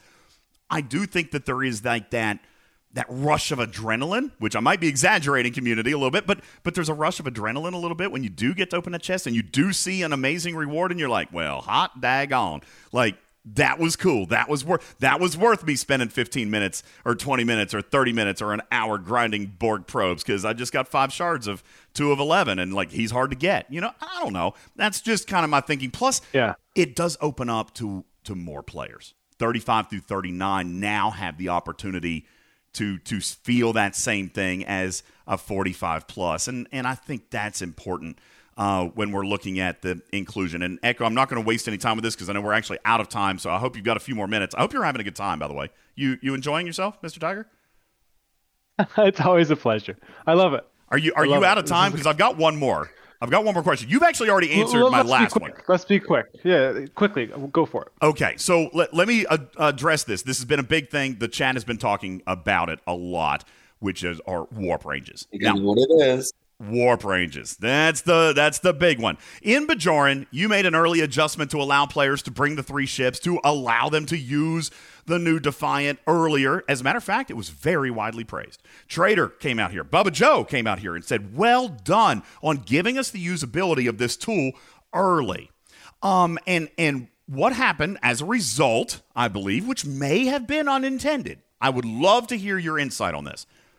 It gave players the mechanic to punch a target beyond that of which you had probably originally designed. The power gaps with these spheres seem wider. For example, the 41 compared to the 45 is a huge jump. But even if a player could, Mr. Tiger, be well researched and have some primes and and be an advanced player if you will. Have the the power and the gusto have the ships available and the crews available to punch up to that 45 they can't do it. They can't even get there. Their disco can't get there for their ops level. Their ships literally prohibitively cannot go there. Why? Was was this a mechanic to keep people in their lane as compared to Jem'Hadar? Was this to maintain like a life cycle or, or not even a life cycle? Was it to maintain your desired output for uncommons to chest? Like you just mentioned, should be you're only getting one chest, one epic chest, according to your design, about once every two weeks as far as a free to play. Are you finding that the Jem'Hadar loop progressed faster than you expected? And is this a mechanic to to further enforce your timeline? Great question. And absolutely not. Let me explain. Um, maybe I'm a rogue designer. I don't know. But I, I don't like people staying in lanes. I like people pushing themselves. And hey, if you want to go punch that crazy target, you go for it, man. That's kind of usually my my thinking. So not at all. This was not me trying to rein the players in and say you must do this. No, Jem'Hadar and the way players approached it, I loved it. I thought it was fantastic. I, I sure it creates some imbalance issues here and there sometimes if someone finds a way to to hit a, some target that's crazy that they weren't supposed to hit. But that's kind of part of the fun of playing a game is the ability to strategize and do that. So no i would never want to take that away. Um, the reason you're seeing these kinds of restrictions here is you'll notice that there's a lot less targets for Borg Solo Armadas than there were for Jem'Hadar. We had a lot more time but that's kind of getting at this really early on, on in our call here. We had a lot more time to flesh out a wide range of what our solo armadas when we first came up with the concept with um, with the Dominion faction and the Bajoran, or sorry, Dominion Space and Bajoran faction. We didn't have the same amount here with this Borg. A lot of our effort was not not not on just month one, but also our expanding and what's next and how that's going to play out and all these different mechanics. So we didn't actually have the time to do as many buckets. You'll notice there's a lot less targets. And because there's a lot less targets, we had to choose more carefully which players we targeted. And by nature of having less options, of course, it means that there's not as much ability to hit up, right? Because the steps are so much bigger. We don't have small steps, we have huge steps, so it's harder to hit up. And that is the not required, not, um, not intentional um, side effect of just having less time to work on this month, basically. Um, it still achieves our goals, and I think it's it's fine that players can't hit up as much. But in a perfect world, I would love if they could have done it more. And in fact, our original plan had more than double the targets that you see today. We just didn't have the time to work on it. That's just a, a reality of game design. Sometimes is we don't have an infinite amount of time. We're constricted, and issues come up, and we have to kind of cut things back as needed. So, unfortunately, those buckets did need to get trimmed back, and that's the result. It's as simple as that. So that that is a plausible explanation on on the the larger gaps between the targets, and and I accept that. But it still doesn't necessarily address the the problem of warp locks. Even if a player felt like they could hit that next level target, which it sounds like you want them to do, you are encouraging them yeah. to get creative and, and hit that target. The game's core mechanics are literally prohibiting them from doing that. Is there a workaround for that. The warp range is what I'm referring to. There's nothing they can do. Absolutely nothing. Like as an Ops 39 to get to the 45 uncommon, it, it is prohibitively impossible. The game does not allow them warp range 80. Like not even with a disco. Not even with warp crew. Can't happen. So how do how do those players engage with a larger target? Is, is there a warp range uh, modification that can be made to the systems? And I'm and by the way, I, I'm a smart guy. I'm going to guess no, because they're not in self-contained space like but like the Bajoran ones were. These are part of existing systems that already have warp ranges. So you would have to change multiple systems worth of warp ranges just to make the systems available. How do we address this? That's exactly right. Um, because they're integrated into existing systems, we can't. We don't have as much free rein. We actually did nerf them once throughout development. They were higher, and we try to bring it down as much as we reasonably could. Um, unfortunately, it probably won't change. Uh, the buckets and the hitting up is not going to be as much of a thing you can do with this loop. Unfortunately, that's just that's just the reality because they're placed in space, and we can't change those other systems. They are they are what they are.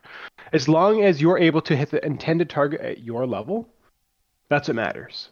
So it is unfortunate that we lose on uh, some of the punching up and the creativity there, but it was it was uh, an unfortunate unfortunate necessity of our development time in this case and where we place those systems. It was just a constraint. and I don't think there's anything we can do about it. And I apologize for it, but uh, I get the the pain point, and we could try to to plan ahead some in the future and have this not happen. But I will say, we knew this would to some extent happen because it happened with the Bajoran, and we addressed it. This was kind of our best bet at making it work with what we had in front of us. Hmm. And that is and maybe that in the a future we'll little have bit warp ranges that can disappointing to hear. it is. I, I get it, but listen, it's not like you can't fight what you intended to fight. It just means that you can't push beyond where we intended you to push, which I, I think uh, unfortunate but fair. Like that's fair. You weren't supposed to go there, right? Um, your ships aren't meant to go there, and therefore they can't go there. So it would be nice if they could, but it's just a constraint of the game of where we put the systems. Mm-hmm. We, there's not much we can actually do about that unless we add new research or something, which at some point I'm sure will happen. Well, the only problem that you run into with something like that, like somebody suggests an exocomp, that's fine. But but the problem you have with that is that you can't limit its scope of use. You know, that exocomp then would have implications on housing system in deep space and G5. It would have implications on mining Yeah. nodes in deep space and, and G4 areas because you can't prohibit where that exocomp can fly. Giving people increased warp range just gives them access, uh, more access to the entire map, which, whether the chat wants to believe it or not, is going to introduce more problems. Crazy enough, like that's that's like the stone in the lake where the ripples, you know, turn into a tidal wave across the globe. Like that's that's a realistic thing. Uh, last question. This is just a real quick, easy one. What are the uh, potential uh, design ideas about maybe throwing a couple of like you know nice big hostiles up there so when I do die and I can't warp out because I summoned, I could just suicide instead of having to summon back. It's very expensive, Mr. Tiger. Give me something to die on, please. Just a couple of like a you know a big, nice you know, nice big red triangle in there that I can go suicide on. Is that a is that a thing? Interesting. Or, I never or heard of the this uh, before. but- or the Borg cube that uh, blocks people from going to fifty. Yeah, Reuse that- yeah, we can bring that one back. No, it, it uh, from a mechanical standpoint, if you haven't run into the Mr. Tiger, and I'll, I'll explain to you very quickly. For those players who do have the warp range to punch up, right? Like the 39, they can't get to the 45 system, but me, I can get to the 52 system. All right, but I I have to use disco, so I will summon in, but it's beyond the warp range of of all of my ships, uh, or some of them. So if I summon in, then I can't warp home right? So if they die against the target, then they're automatically sent home. If they survive against the target, I can't get them back out. I have to I have to summon home. So uh, now, like with the Bajoran faction, there are hostiles in all of those systems. So if I you know survive with five percent hull, then I just go smack a red and I get sent home. But the fact is, I can't warp out of those systems because I have now brought my system or brought my ship you, you- further than what you intended. But but you said you like it. You said you like it, so you no takes backsies. I do. No take backsies. All right. You're cheating. I am no. Don't use that word. That is an un. That is a disallowed word. I'm word. kidding. I am using the game's mechanics and my creativity to punch up, which Mr. Tiger has officially said on the interwebs that he endorses and loves. So we're going with that. Um, I don't remember saying, love, but we'll add it in there. I do love it. I think it's amazing. Great. I love it. There you go. Now I said it. That said, uh, it would be helpful if there were even even one, just throw one in there, something for us to I, I die don't know. I like it. You don't, you don't need to sell me on it, DJ. I like it. I'll talk to the team. Um, I think God. that's just something we should we should just be doing, right? That's just that that's an oversight. Someone should never be stuck somewhere. That's just that's not fun, right? And paying extra. Like, what if you don't have enough currency to warp home? Like, oh, Then my ship would be stuck there for the end of time. I would have to call. Oh. I'd have to call a friend to come and kill it. You know, like it- yeah, please. Oh, you know what? I'm I'm just thrilled. Like if nothing else comes today, community. If nothing else comes and we get hostiles to suicide against in, in summoning systems, I call that a win. Thank you, Mr. Tiger. Warthog, like chasing you around all the time, anyways. Yeah, but if he Doesn't knows, but if he knows it, if he knows it would help me, he wouldn't do it. Okay, he wouldn't do it. All right. Um, let me take this opportunity to thank you so very, very much, Mr. Tiger, for the time, even the extra time that you have so graciously granted to us. Uh, is there anything that you would like to, to freely say? You've answered all my questions. Do you have questions, or do you have anything that you would like to say to people? Um, are are we? Let me just give you like the setup. Do you feel like the community is overreacting? Will month two explain a lot of this? Like this is this is part one. Part two is going to come in, and Mr. Tiger will reveal all. Um, are they overreacting? No. I I love the community. I, I like hearing from people. The best way for us to hear you is if you articulate your feedback well in a way that makes us think. Because when someone like, think about it this way, when you're when you're out and about in your life, and someone you do something to someone that they don't like, and they come and start yelling at you, right? And they they get furious at you and they throw all this negativity at you, even though you were in the wrong. Um, it's hard to learn from that because you don't really quite know what's going on. You're just like you're dealing with like this big this big bomb in your face. This is someone screaming at you. But when someone says to you, "Hey, listen, man, like you what you did there, it really hurt me. Like I wish you wouldn't do that, and here's here's how it hurt me." You can look at that like, "Huh, okay, I I care about you, and I care about every single player playing this game. I want to learn from why you don't like something, right? If I look at the chat, it says this sucks, and oh no, ha, lol, all, the memes and stuff, right? And I get people are passionate, but if you can articulate well to me why something's not working for you, I can't help but not think about that in the shower in the morning. When I wake up and I'm in the shower doing my thing, I'm like, man, that player had a really good point. How do I solve that? And that's what I want to see from our community. And that's why I want to jump on these things. And this is a pleasure, by the way, for me. This is not me just taking questions and taking like damage. No, no, no. I like to be here. I like to hear the sentiment. I like to hear the why. I like to read the chat. I like to know what people are thinking and why. If we can dig into why you guys don't like things or you do like things, we can make a way better future. And that's what I want. That's what I want. So thank you.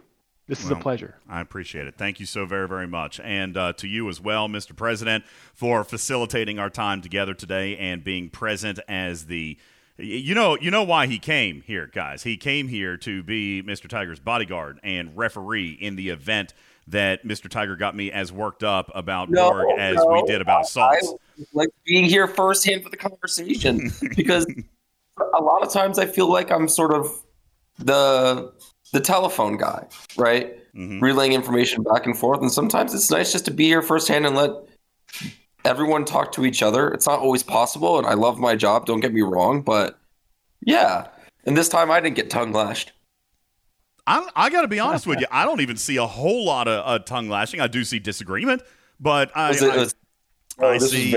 I see respect, and I, I appreciate you, community, as well, for fostering uh, our guest and, and welcoming our guest, and and uh, hopefully um, making him feel like this is something we can do uh, a lot in the future. Coming back and having a, a, a good conversation about stuff that that may need may need explanation, if nothing else. So, uh, ladies and gentlemen, live from Scopely's game design department and the author, not only of the beloved Jem'Hadar uh, and Bajoran faction, but now of the new Borg loop and some insight into what was going on when it was created and what may still be to come. Ladies and gentlemen, Mr. Tiger. Thank you, sir.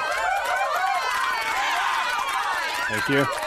I will see you soon, hopefully. I hope so as well, folks. We're going to take a very quick break. When we come back, we will do uh, rejoin our panel of experts. Bubba Joe will be here. Putz, uh, I believe Karkin, hopefully Steven Taryn, and you, community, on your reaction and your breakdown of the questions and answers that were just deposited into your medulla oblongata. We will find out if they hit the mark, if they're satisfactory, and what still has to be done. We will do all of this coming up in just a moment. Ladies and gentlemen, my name is Ultimate DJs. You've been listening to Game Design live on the stage of Talking Trek. Star Trek Fleet Command's official podcast will be back in a moment. Our special guest interview today brought to you by our title sponsor, allinadvertising.com. No matter your online marketing needs, All In Advertising has a solution. Visit them online today at allinadvertising.com slash talking trek. Special thanks today to one of our sponsors, allinadvertising.com. Do you own a business that needs special attention with regards to your online marketing strategy and deployment? Or do you know someone who could benefit from these ever important services in today's competitive business environment? Well, you can reach out today at allinadvertising.com slash talking trek. Did you know that if you refer someone to All In Advertising that you can get paid? That's right. You can earn up to 20% of ongoing marketing services in a referral commission just by helping a friend get on their feet with online strategies. Last month, allinadvertising.com paid out over $15,000 in referral commissions. And you could buy a lot of packs with your cut. Plus, if you sign up as a business owner today, you can receive 30 free days of PPC VPC management. That's an entire month, absolutely free. So whether you own or know someone who does, allinadvertising.com is worth the look. Visit allinadvertising.com slash talking trek to start earning more today. Thanks everyone for attending the Twitter handle auction. Let's start with our first one at Don's Big Johnson. We'll start the bidding at $2. Once again, that's at Don's Big Johnson. $100. Wow. Okay then. I have 100 going once, going twice. Sold to the man with the fluffy hair. Our next handle is at Mo Money Mo Problems. $1,000. Sir, I haven't even announced the bidding price yet. I said 1,000. No way P. Puffy Diddy Daddy is getting that one. Uh, okay, fine. Going once, going twice. Sold! Let's keep it moving here. Next up, at Blonde Hair Bombshell. We'll start the bidding at $2.50. $1 million. What? Eat your heart out, T Swift. This will be verified before lunchtime. Jeez. And I thought this guy was wasting his money on Truth Social.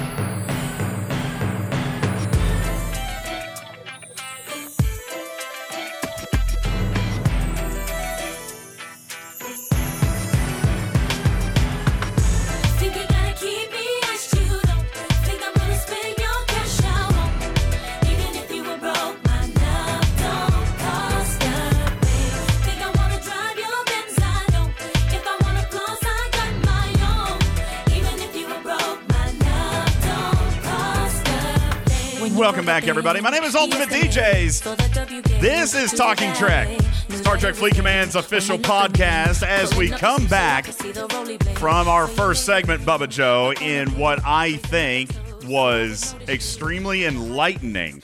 Um, obviously, some insight, I believe, into what may be to come. Definitely some perspective on what we have now. And I simply ask, and we do still have uh, President Echo on the stage, so I'd, I'd like to involve you in this conversation here a second ago, uh, in a second. But Bubba, let me just ask in in in a brief wrap up. You know, take take a couple of minutes if you want. Based on what you heard, how does that affect your perception of Assimilation Part One? So, I, there wasn't really a good opportunity to ask this, but I wanted to, I wanted to understand the reasoning why you have to do the research. This is something we talked about before. Why these couldn't have been because because what the research does is it eliminates crews, right? It eliminates people from being useful. We've talked about this extensively in the last show. Officers that just boost attack or boost stats in that way aren't really effective because your research is giving you this massive bonus.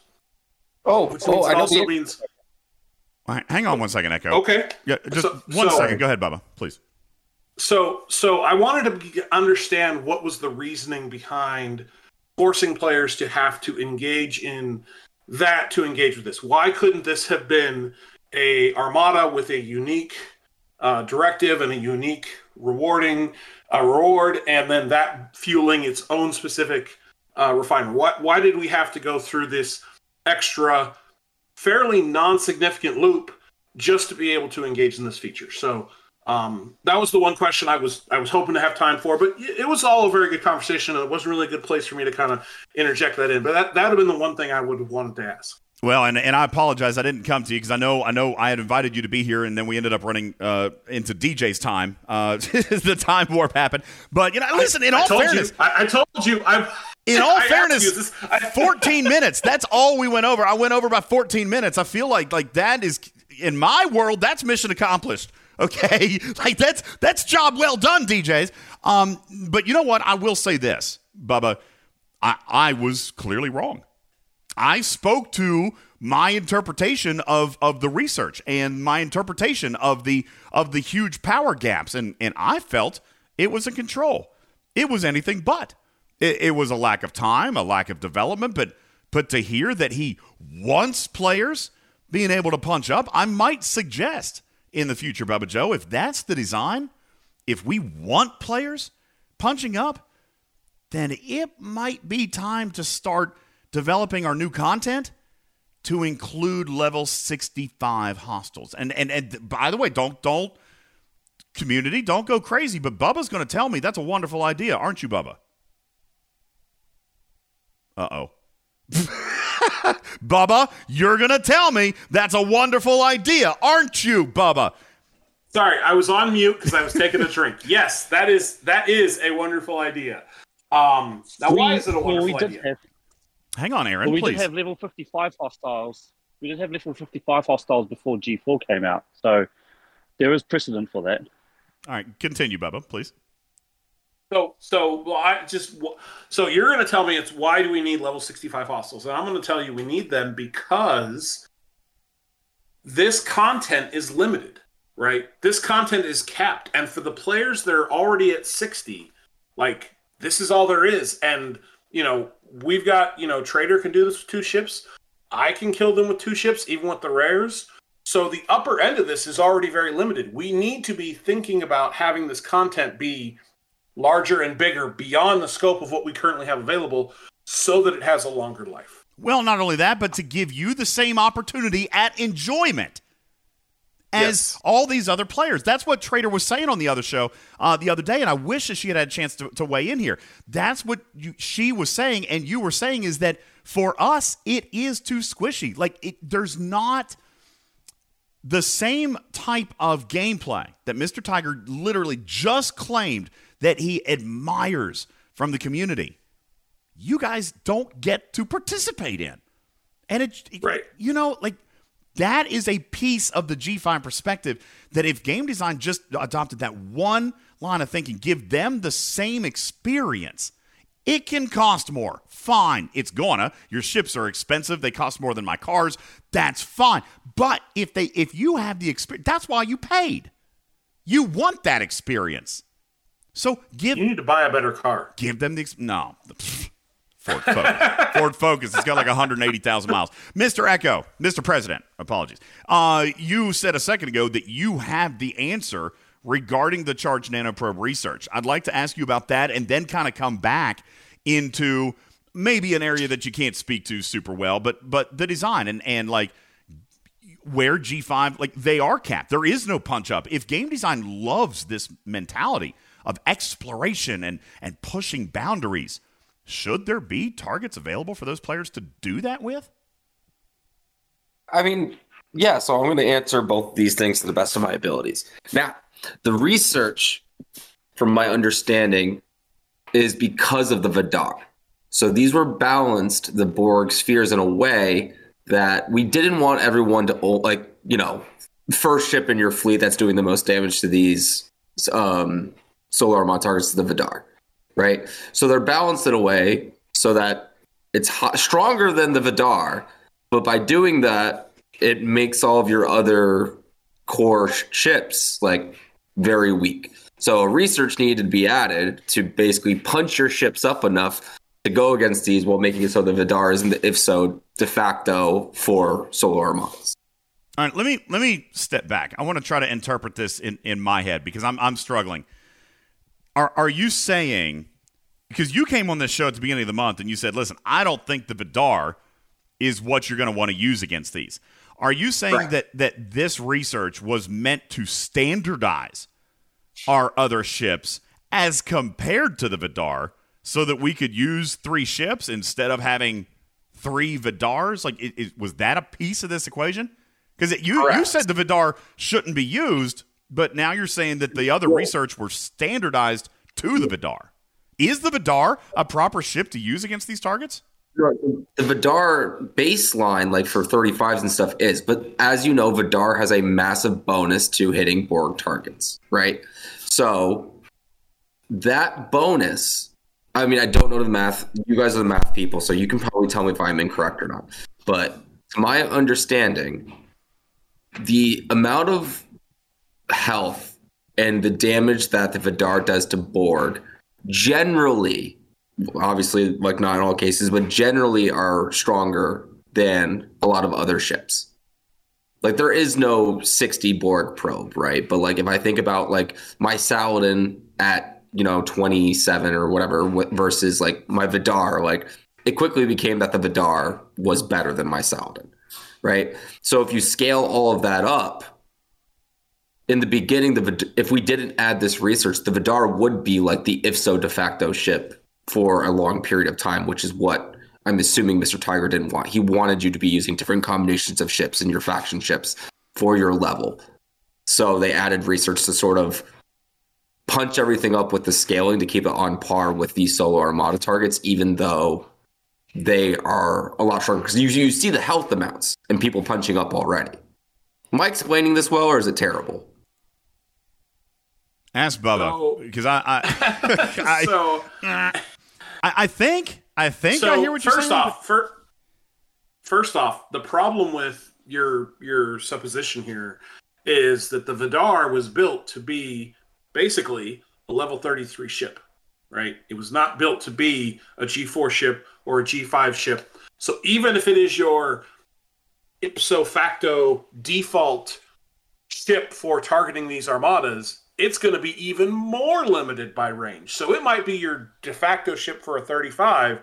It's not going anywhere close to G4 space. Oh, there's a piece that's missing, and it's the foundational piece, right? Like this is part one. This is the foundation. So bringing the ships up to this power with this research and how they balanced the spheres is all setting up the foundation for other stuff coming. Okay. That's one. Okay. So I have not I have not said this to Echo, so can I have 30 seconds? Of DJ? course. Oh, Absolutely. He's gonna yell at me again. Don't let him do it. He's gonna yell at me again. I'm not going to yell at you. yell at him. I'm just kidding. Don't don't. Okay, go ahead, Bubba. over a year ago,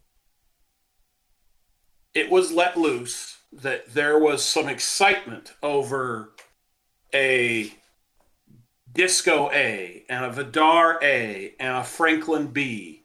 And the overwhelming response to that intentional or unintentional slip up was do not do this. There was not a single response in the affirmative.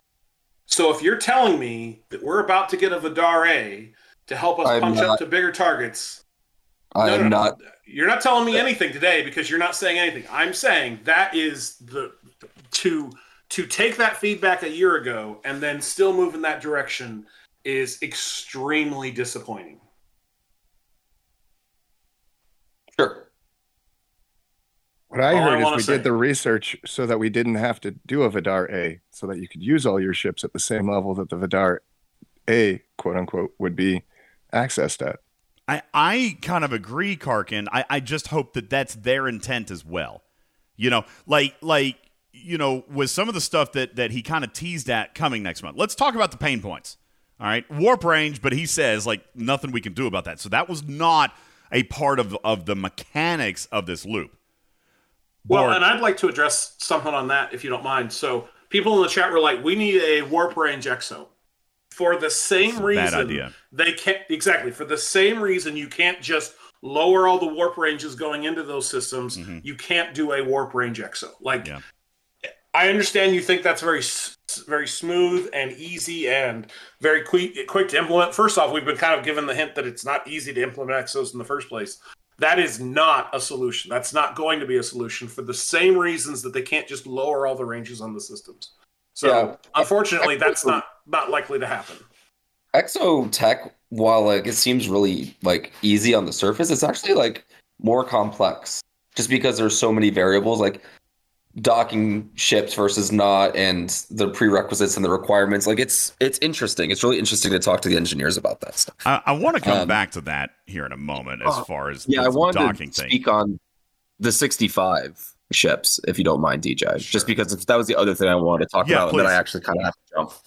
Um, so I actually saw the same thing literally yesterday. Believe it or not, you know, I've made some friends playing this game, and um, I was I saw somebody with two full loot crews. They were running the, the Deep Space Nine Dax crew with Dax and Captain. They were running five six con, and then they were running Geordi crew with um, Picard and Bev and the um, sidecars.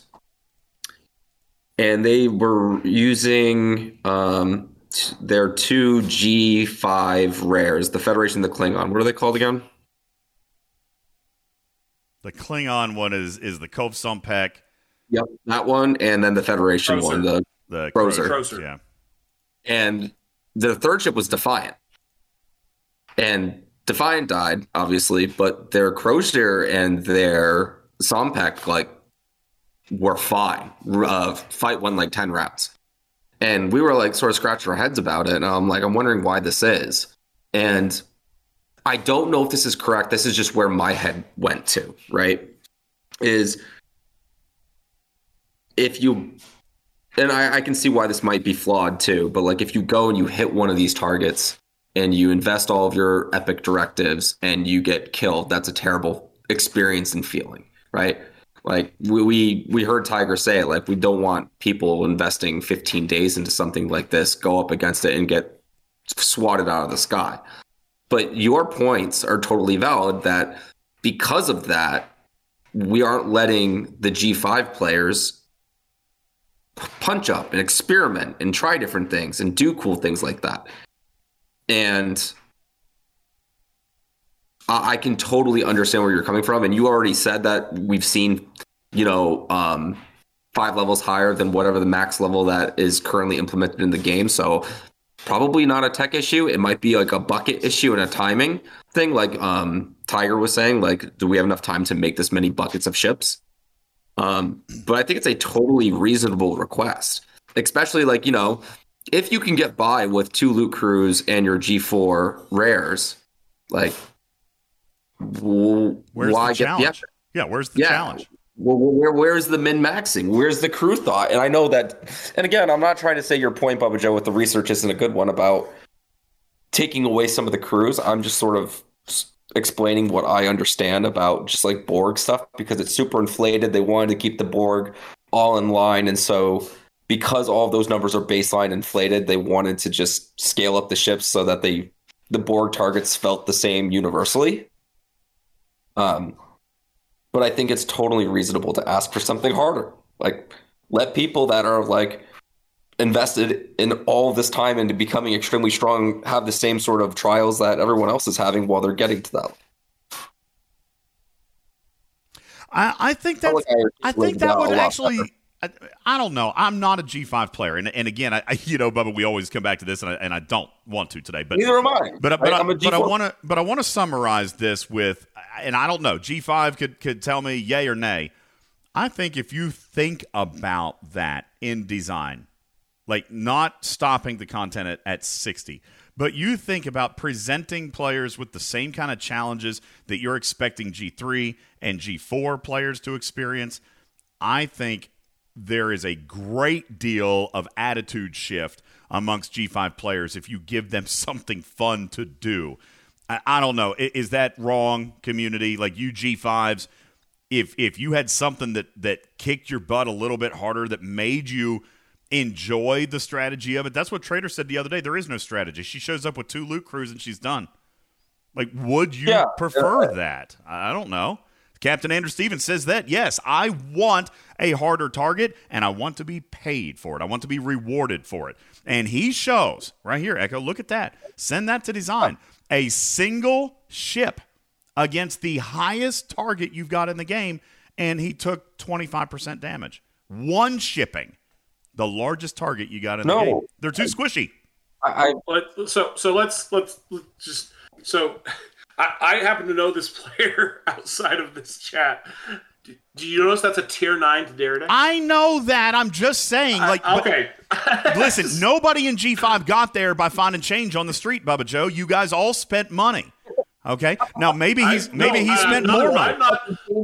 I'm not. past few weeks. I am not. I'm not shaming the spend whatsoever. I'm just saying there are not a lot of players with a tier nine to Daredex. I get that, Bubba, but there are a lot of players like you and Trader who can two ship it, and crew doesn't matter. He's only Yes. exaggerating your Yes. point, and the point is the same. You guys want something interesting. You guys want actual content to engage and play and think about and be rewarded for.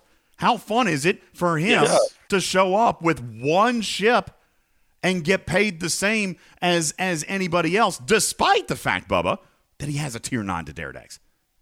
The experience, it, it, Yep. I get that there's different generations and different spends and all that stuff, but the experience should be at least targeted Universal. universally. Yeah. I get the same Oh. amount of fun that's that Captain Andrew Stevens gets, and that Trader uh, gets, and that Bubba gets, and that is a, a consistent, uh, constant complaint that comes out of the upper generation is that it's mindless. Um, I want to Yeah, come back I'm to. not with that at.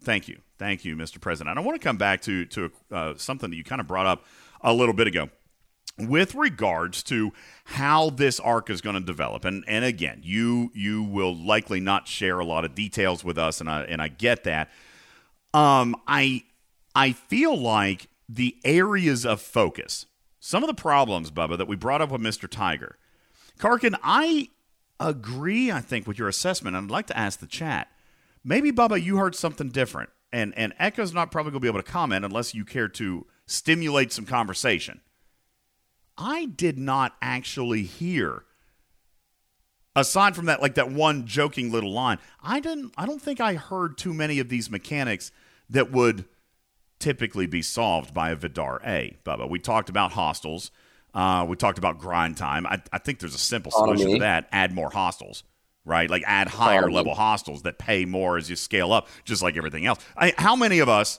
how many of us would still be complaining about the amount of time it takes to grind a million probes if we had level 40 plus Borg probes that dropped 30,000 per per hostile.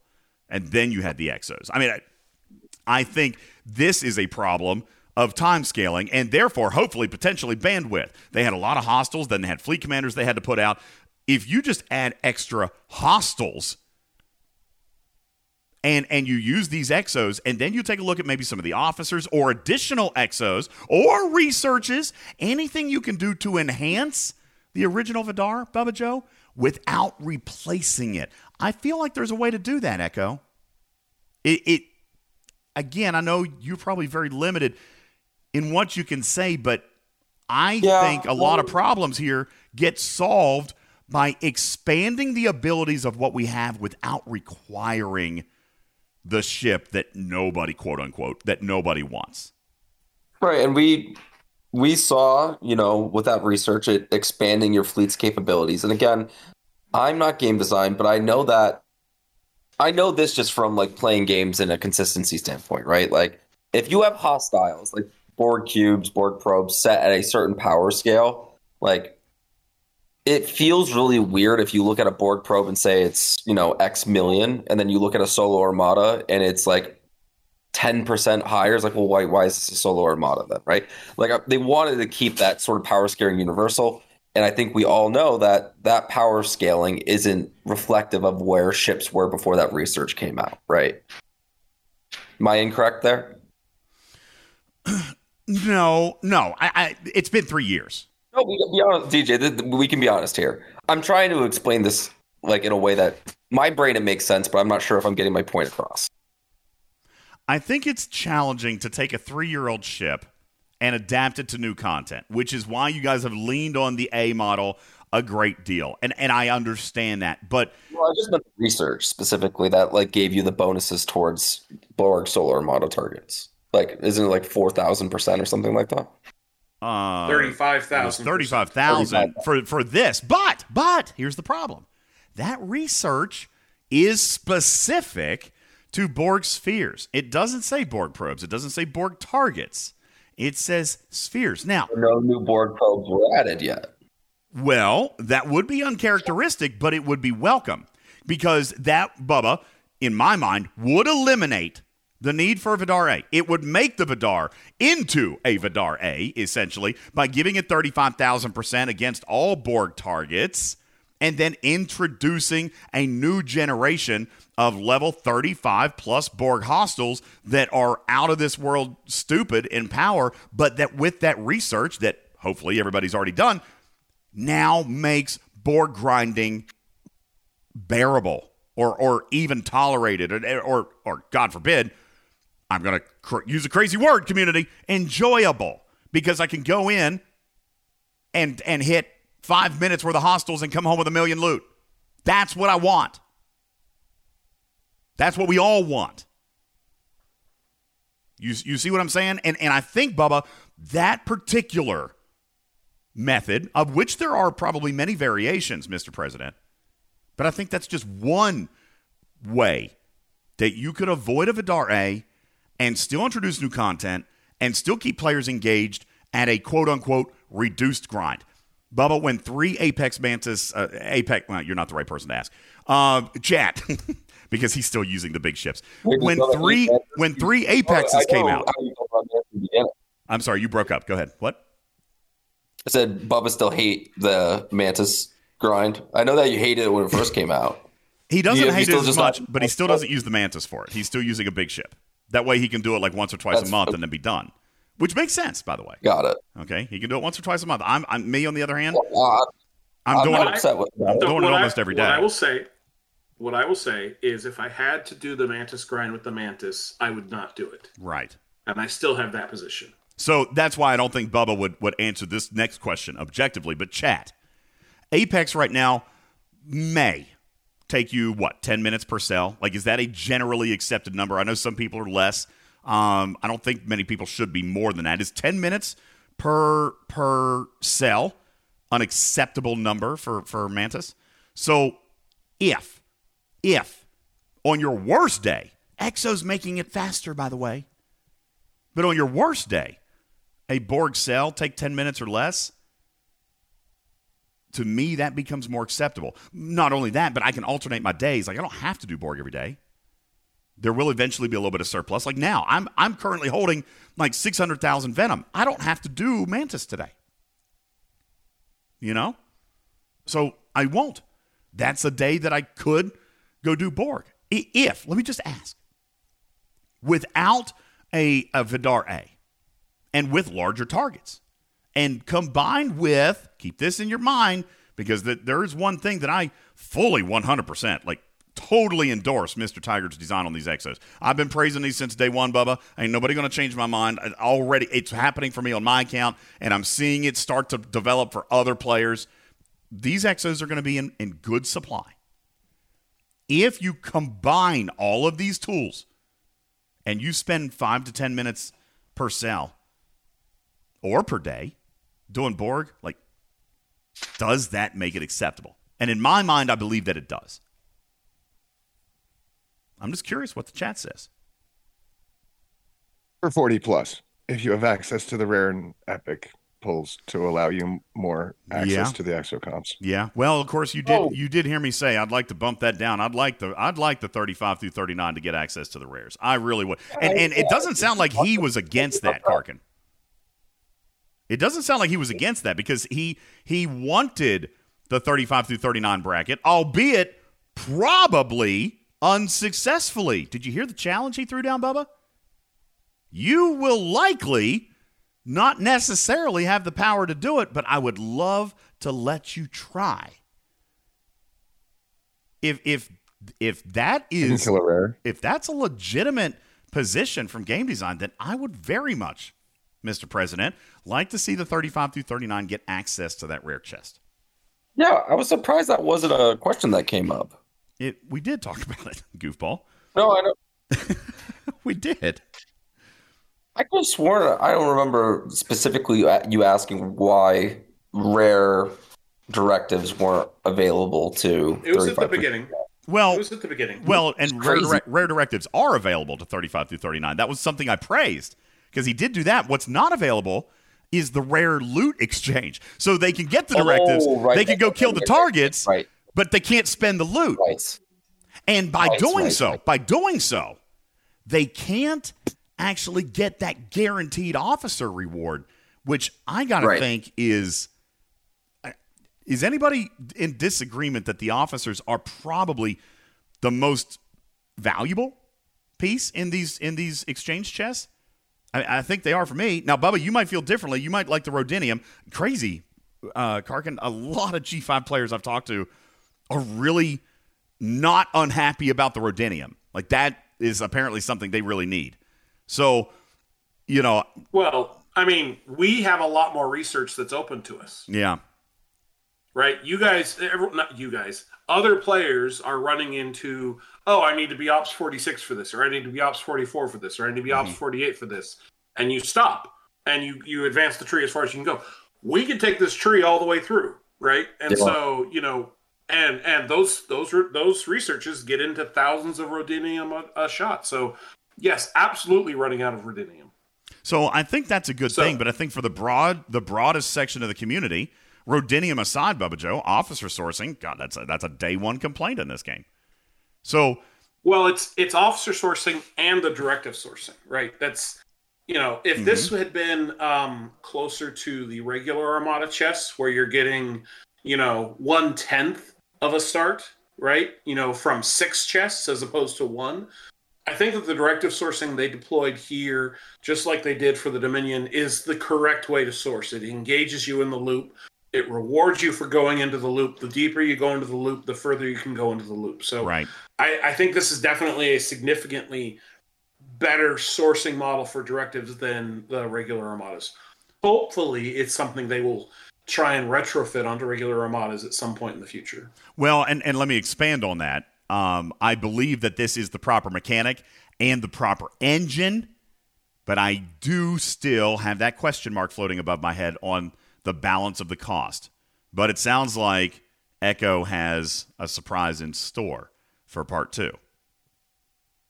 I have no surprises. I'm just saying that I I see and hear all the concerns, and I've been talking with the team about this, and I think that I'm hopeful. I'm never going to say I'm excited ever again about anything, just so everyone's aware. Mm-hmm. I'm hopeful that Learning, he does.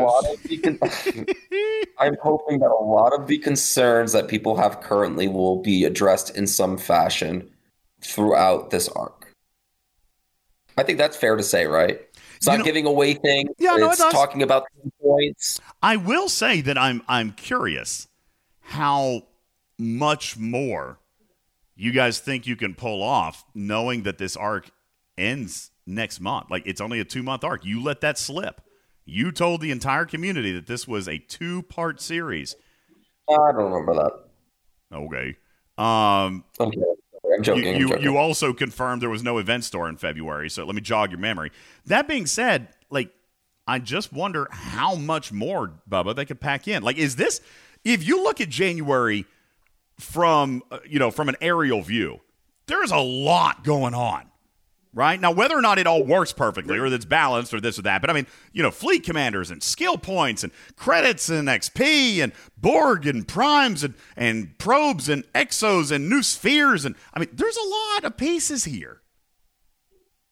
And you do the same kind of thing in February, Echo, you're going to end up putting out more stuff in these 60 days than you did all in freaking 22 combined.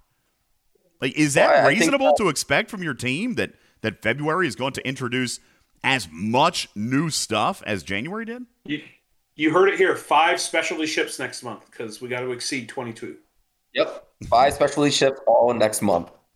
Um, no, I'm just so I think that last year was very interesting because you know I was here since April, but a lot of new things technology wise came out.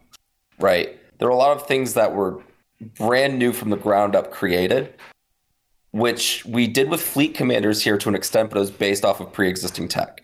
And a lot of the things that were also packed in here were based off of things that were already created that we knew how to manipulate and use. So it really depends like how much like feature content is in an update is based off of like do we have the thing already to make it work or do we have to build the thing to make it work? So not giving any spoilers away, that's what's going to depend on next month, right? You'll see generally one of those two things. And as you've seen, our team is growing.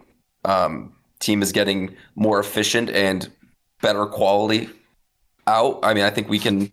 I hopefully people can say that these past few months uh, releases have been much smoother than they were, you know, back in from like June till what it was like June to September, June to August, June to August. Sure, if October. you skip over the entire assaults feature, then yeah, maybe sure. I Sure, don't- yeah, I don't know, I don't know if I'm going to claim that. any victories. I don't know if I'm going to claim any technological victories just I yet. meant, I meant just like the, I meant the launch of the update with the minimal addition of new bugs or issues. All right. We'll we'll Eight we'll keep bugs?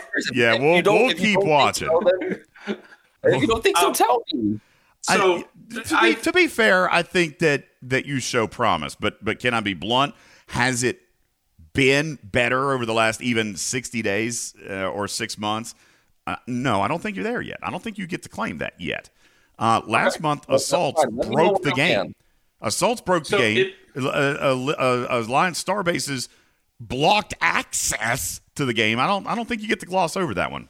To be honest with you. But in terms of, but in terms of like, they launched a patch and it crippled the game. We had a couple of months like that last year. So That's true. is what happened last month better than that? Well, sure, but that's that's such a terrible score. It's like, yes, you got a 50 on the test instead of a 25, but it's still not good. You know, you get twice as good as you were. I might point out that you've had to cancel incursions twice now because of a recurring technical problem. So again, I, That got fixed yesterday. what? That got fixed yesterday. Okay, great. Appreciate that. Um, you know, No, I understand. Yeah, yeah. I, I just think it's a little early. I think it's a little early to start waving that victory flag. Okay, just a little bit. Let's let's take a look at a couple of months. Let's look at a couple of months and see how see how things go before we start being like, yeah, we're we're doing great. Everything's Yeah. golden and amazing, and you know, let's just I'm hold your horses there, okay? You bring me back to reality. I'm right? just- This- just- this is why we have- I love you, buddy. I just I'm just trying to No, I I'm just trying to keep it real with you're buddy. No, I I want you to keep it real with me. All Um, right. Yeah, No. and so I I have a question, if I may, since Echo yeah, is here. this will be the And DJ, one to wait for a meeting. I, I know you got to go, which is why I'm going to have Bubba go quick, and then I've got three rapid fires for you just on housekeeping. Go ahead, Bubba Joe, very quick. can you tell me where in the game I can get rare skill points? In Rare skill points right now are Earth through packs. The way to get rare skill points through like you know gameplay means is going to be introduced soon, and I will hopefully have information to share on that very soon. Now, the reason I think he's asking that, and, and and forgive me if I'm wrong. Yeah, there they are, Bubba. They're in the Fleet Commander Skill Points They? Elite Bundle. That that's the only place you can get them right now. Is They are they are paid That is currency correct. at, as of this time. That is All right, correct. uh, just a couple of follow up items very quickly, Mr. President. You had mentioned that you were having some traction with potentially assisting some players with Infinitus skin shards uh, this month. Where are you on this journey? Uh, The Arc Runner is very confident in an SLB for it. That is an opt in only. Or is going to be something that is, I don't know if we have the tech for it. You were arguing with me that you think we do, but it's either opt in or will only be targeted towards people that don't have the Infinitus skin. The reason I say Um, you have the tech is because we've seen it with like Jelly and and the Stella skin, Yeah. where like people don't get it. But the Infinitus skin, Bubba, we've talked about this as, as much as we think they might have it.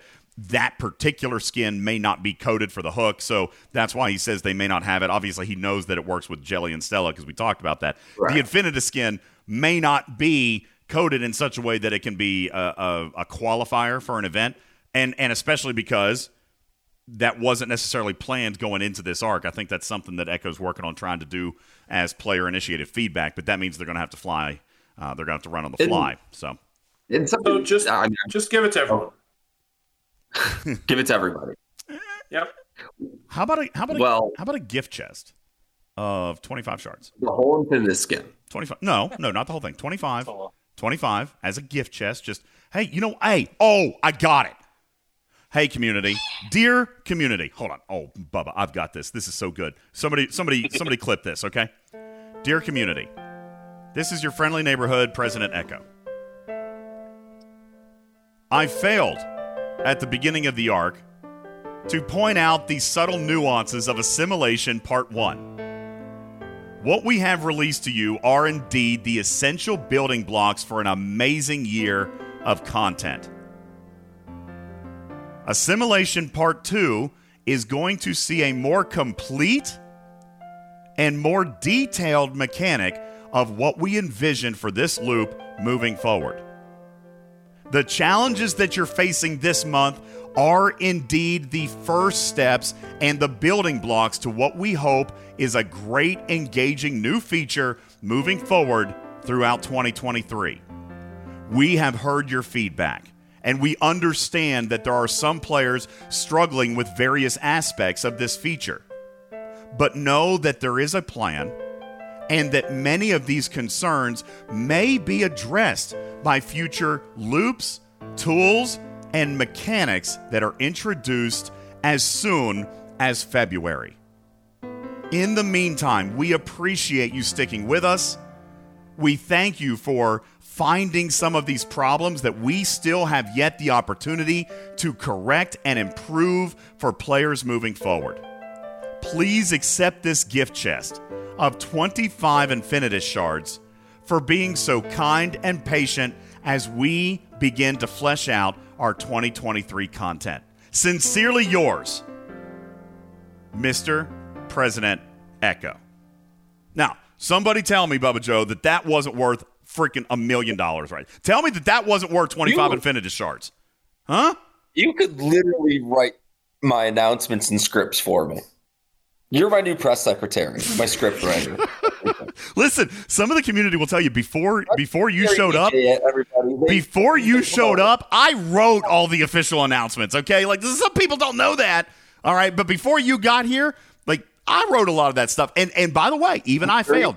Even I failed, Bubba Joe. When when people misunderstood something, or if I wrote something and somebody took it the wrong way, I had to own it because I wrote it.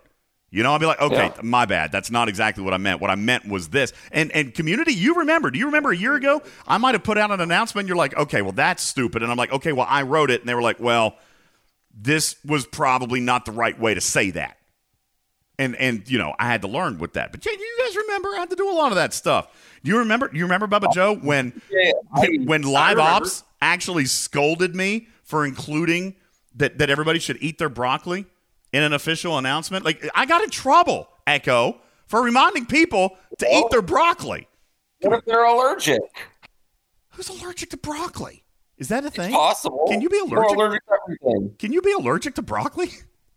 Yes. Oh, oh, is that a thing? Can you really? okay, well, don't eat broccoli if you have adverse side effect Yeah, You reactions. didn't add that in your announcement. Eat your broccoli unless you have an adverse reaction. Then please don't eat your broccoli. That- yes, I'll, I'll modify that moving forward. But yeah, no, listen, there's there's your avenue. Okay, I mean, you, gift you've got a way. You've got a people who already reason. Have the infinite. You've This got you've got a is reason. My argument. This is my argument, okay? And people might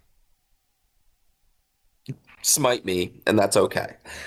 This is where I am coming from, and why I am actually in favor of an SLB instead of just giving 25 shards to everyone.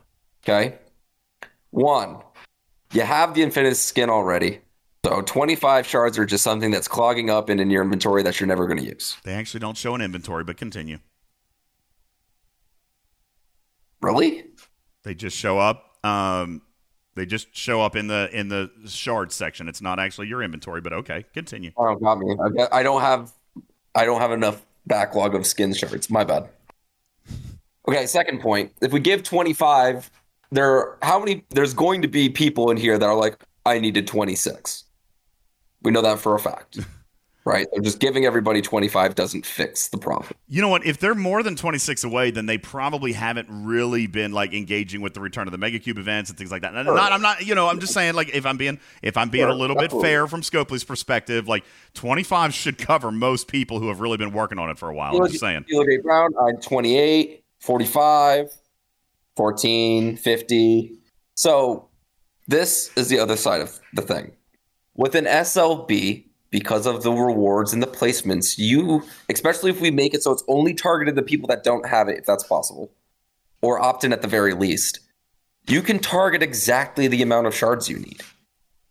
Right? And hopefully, here's the hope because there's no reason to go past it. Like, why would someone place first in this SLB if they don't need it? Okay. All right. I'll and get it's giving another way for people to invest their materials and progress while getting return and paid for it. I feel like an SLB gives more options to get the exact amount of shit, uh, sh- shit uh, shards that you need. Somebody give me a give me a little pod marker right there. We just got Echo to cuss on stream. Did you guys hear that? He just did it. He cussed on stream. Clip it. Clip it. All right. Uh, listen, I'll I'll I'll endorse your move with the following conditions. Okay. Okay. It is not a paid well, currency. It is not What a if it's a domination style with ship XP? Ooh, he's tempting me with that, Bubba Joe. Uh, hold on, I must I must confer with my colleagues. Community, would a domination leaderboard, decently tightly bracketed, would that work for for Infinitus shards? Okay, uh, abs- Okay, sorry, vetoed, vetoed, Mr. President. I re- I return This is the to no, I return to my original gonna ask- conditions. Everyone's going to ask for an SMS, but everyone no, knows I that the no, amount. I'll, I'll go with an SLB, but here's how it's got to be. Okay, not on a paid currency, so not materials. The community's saying not on Latinum. I I think you guys are being a little bit too picky. I think I'd be good with the domination. Uh, I, I I don't know. Do you guys think that those shards are worth ultras? We haven't had an ultra auction in like six months, Echo, so that could maybe work. All right, but me personally, don't do any paid currencies. Don't do any cell gated or time locked currencies. So don't grind Borg, which is going to feel very uh, unnatural, right? Like we're going to let somebody, but it needs to be a grinders event, effort based, so that people have no restrictions on investing the amount of time necessary to get what they need. The what other if people don't want to grind, and they what if people would rather spend materials just to be done with it? if they are willing to spend, put it in a pack. What do you mean? That's why that's why spenders buy packs so they don't have to grind. I've always said I am fine with you monetizing this game, but you got to do so in No. such a careful way. Spending No, should like, avoid grind. Spending should Like- avoid grind. That's it. right. I agree. I, I'm saying, what if someone would rather invest materials than grind probes? Or if you're going to do that, if you're going to do that as a understand, I'm just saying, secondary option, if you're going to do it as a secondary option to a grinder's mechanic, then so be it. But it can't be the only one because then you will eliminate the non-spenders. This has to be available to everybody. Isn't it the exact same thing as putting in ship XP? Because you can go grind ship XP. I mean, I got to be honest with you. Personally, I think I personally would have been fine with a domination, but the, the, you saw the chat. this, you saw this- the chat. hitting hitting hostiles is the same thing as getting ship XP. Did he just cuss And that's again? a grinding event. Instead of putting in a mechanic on hostile kills, which if you're just AFK farming and like doing revenge farming, like you're not putting in the effort for it. You you said DJ that someone should have to put in the effort for it, the time. Revenge farming is not putting in the time. I am fundamentally okay with with earning things. I am okay. I'm fine with that. But my my I- big thing I is here. tricks. I know the tricks. I play the game. Domination is a tricky one because it's very borderline on whether or not you consider that stuff paid material. Like if for somebody to be able to do it with Latinum, for Bubba, okay, that that is essentially by definition it's a paid event.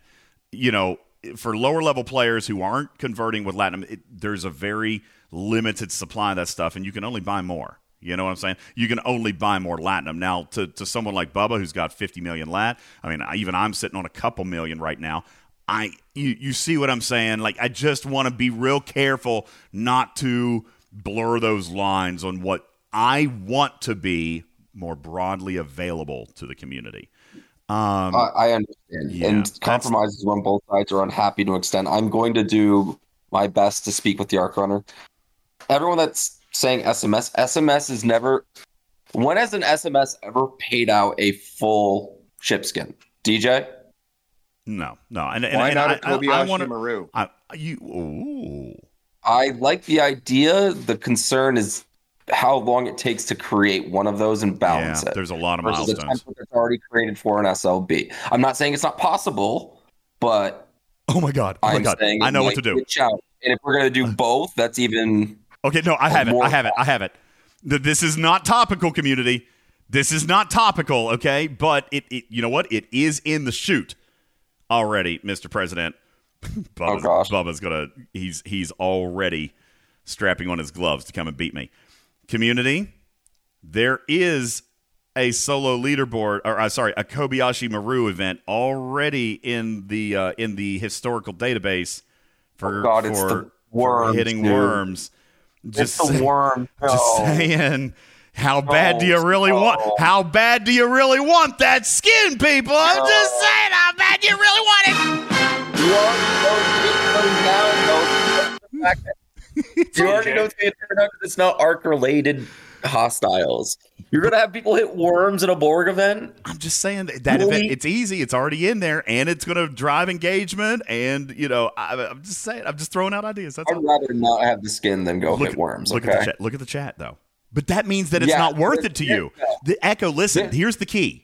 Yeah, I'm sure your kids at one point said that they want more chocolate bars, and then they got sick and threw up all over themselves. Worms aren't going to make me sick in this video game. I only if I I literally they actually eat worms. Oh, All I'm yes, saying is, if you, if this is the point. This is a perfect If response. I'll you- do it, and I'll hate you for it. if you don't find the value in the in the reward, then you won't do it. But if you do, this is exactly Bubba what we were just talking to Mr. Tiger about. Like if you want to do it, if you find value in it, you will get through it. Because Let the me- reward brings it back. Let me ask. I'm not promising anything. I think we have options on the table, but I do think that there we are actively talking about a way to get people the Infinity skin that want to invest the time, the resources, Or just give it to may him. just give it to him though. Jorg is like somebody disconnect DJ's microphone right now. I'm sorry. I'm just Oh. saying. Like they keep coming at me with reasons why they can. I'm just telling them how they can. That's all. That's all. I know, I know. No, Echo? uh, it's- it's all points. Echo, you. you could have been you could have been on time to your meeting if you'd have just taken my Well, exception, my, my recommendation and ran. No, I was gonna have time to like prep, get another cup of coffee, you know, situate myself. But now, what are the other two housekeeping items, DJ? Oh my god. It is skin. Infinite skin. What was the other one? No, we know the treasury's Oh. coming. That wasn't it. Oh, oh, oh! Paired SMS this week. You guys are. uh, By the way, I think most people. I, I will say this, community. I, I I don't say this very often, Bubba, but I was a little bit disappointed. All right, the weekend of the cross server solo leaderboard came out. Everybody complained. Like literally nobody found favor with that. Echo announces the change to the solo leaderboard, which is so clearly, Bubba, feedback and community driven. And people were still very fussy about that yesterday. Like, I, I'm sorry. I really can't get behind that. So I am going to officially thank uh, the Scopely team for hearing the broader community and, and flipping it to a solo leaderboard, which is what the community asked for. That being said, we have also confirmed that Galinar has been removed from these milestones. So let me add this is going to a traditional solo leaderboard, just straight up on your own server. I presume 50 places deep, just like they always have been, and it's going to be the Epic Hugh only. Can we uh, add a paired SMS back? Like if we're going to the normal model, we're removing the rare. I can we get the paired I SMS? I can ask. However, what is the big difference with officer sourcing this month compared to past months when the paired SMS always ran? There is a transparent day one sourcing, which I knew you were going to go to, but I will remind you for 39 and down players everywhere that those officers are indeed not transparent nor immediately day one available for 40 plus. Uh, sorry, for 39 So give and our bracket the SMS and screw I the 40 have- pluses on Karkin, that. shut that mouth. All That right. is a stronger argument. if I will ask for a paired SMS because one isn't created currently because of the fact that there is guarantee well, there's visible day one sourcing for the officers, which is not the norm. And I think we agree. I, I think I'm correct in this that having day one visible how to get an officer is better than I agree, and especially now that we know about the roles, I am going to also ask you get with live ops and please add the freaking info button. Like that, that should never. This would have never been a problem if the freaking info button had been added like it should have been. That being Can't said. I will be. I I actually will endorse Karkin's compromise. Community, you can be I- mad at me if you want, but I believe that it would be more fair that 39 and down get the SMS as opposed to nobody. If everybody can get it, fine. But if that's the reason that they're going to latch onto and hold on to, Mr. President, then I will maintain loudly that the 39 and down do not have said access and therefore deserve the existing model. I I agree that that is a much stronger argument to go to the arc runner for and ask for them to put in additional overtime. I'm not going to guarantee it, but I do think it is a reasonable request that I'm more than happy to go and ask about. Okay. I'm good with that. Does anybody else have anything very quickly as we get ready to wrap up? I, I th- well, that was two. Did anybody? Uh, I, I'll throw one out here, unless anybody has anything more uh, serious in the chat. Uh, Do we have any word on incursions?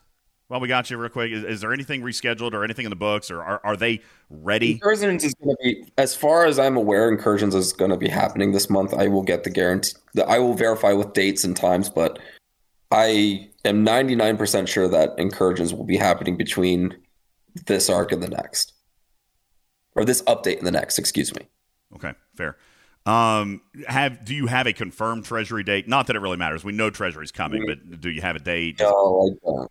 Okay, fair enough. I, I'm not going to push him for that. Oh, I didn't- do know what the other one was. This is the last one, and I'm going to let you go because otherwise they're, they're just going to keep coming. But I do remember the one that I did want to ask you about.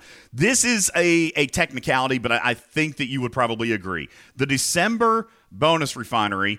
And It's because of the holiday. It technically happened. Yeah. Technically happened the first week of January, but but I think reasonable minds would agree that was still the bonus refinery, quote unquote, for the month of December. So we will see one here at the end a- after the conclusion of this arc. I would be shocked. I'm going to push and verify it for it because again, we all, everyone I talked to, yes, that was for December. It was the holidays.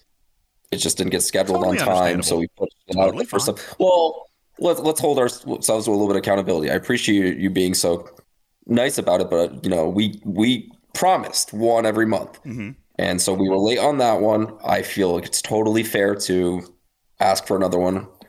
I would be shocked, but again, I don't have a confirmed date or time for it, so let me ask. Okay, I think that's. I mean, if we get one between these next two arcs, I, I'm not super fussy on the date that it runs on the calendar. To be perfectly honest with the community, where it belongs is between the arcs, plain and simple. I don't care where they schedule it, but that's where it belongs. And if it happens to cross over on on the first of the month, like I'm not going to be fussy about that.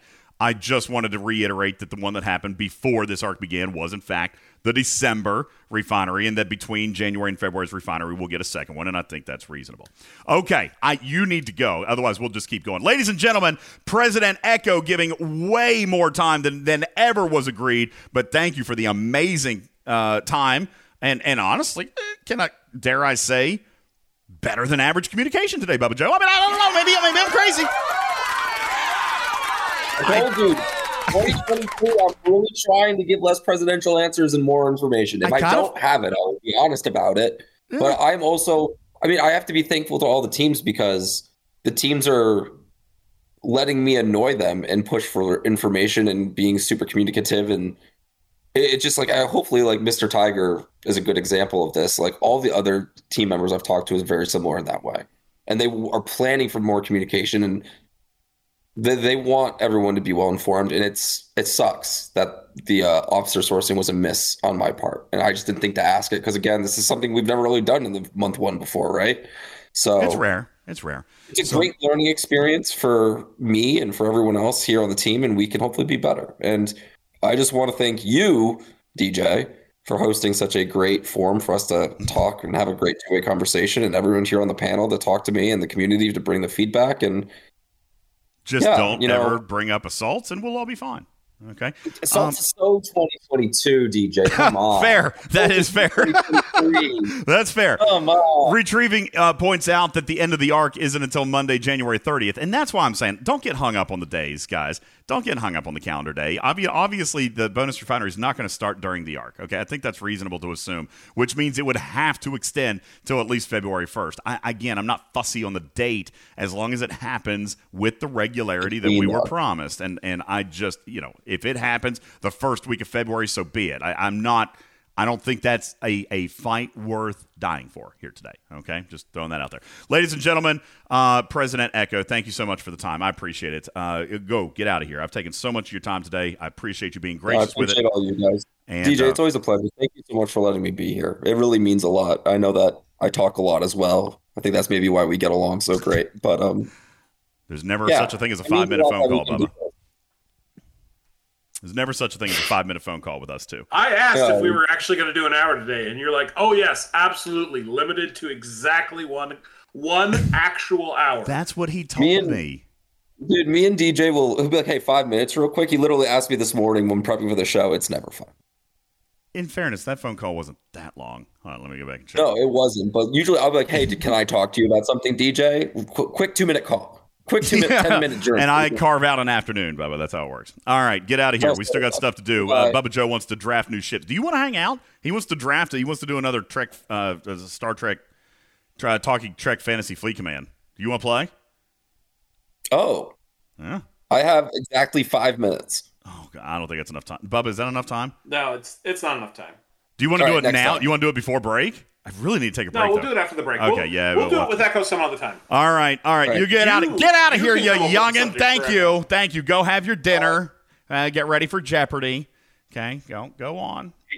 I know your time for bed. All right, there he goes. He's gone. Ladies and gentlemen, we must take a break when we return.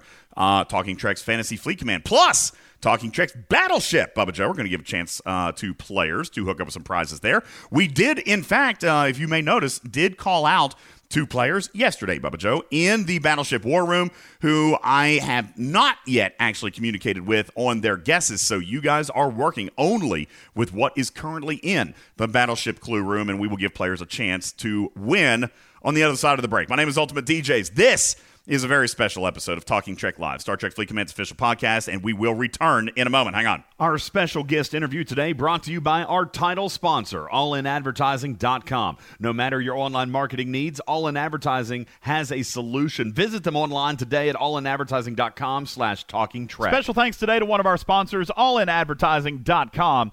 Do you own a business that needs special attention with regards to your online marketing strategy and deployment? Or do you know someone who could benefit from these ever important services in today's competitive business environment? Well, you can reach out today at allinadvertising.com slash talking trek. Did you know that if you refer someone to All In Advertising that you can get paid?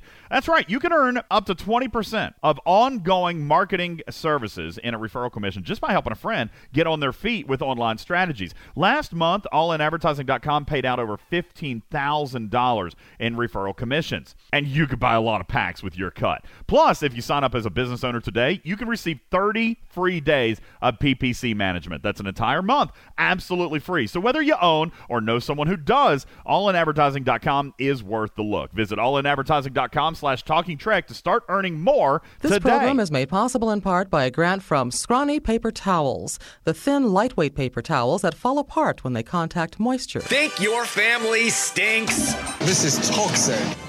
Air out all your laundry at Dirty Harry's. I think is the best way to describe it. The laundry service where no stain goes unnoticed. And it feels that way as well. Wine stains, caviar smudges, even deep stains that maybe only you can see. Dirty Harry's can clean up any mess. Well, maybe not that crazy Nazi costume you wore that one time. We can't fix everything. Cut ties with all those pesky bloodstains at Dirty Harry's laundry service. It feels amazing. Can't live without me. You wanna, but you can't. Think it's funny, but honey, can't run the show on your own. I can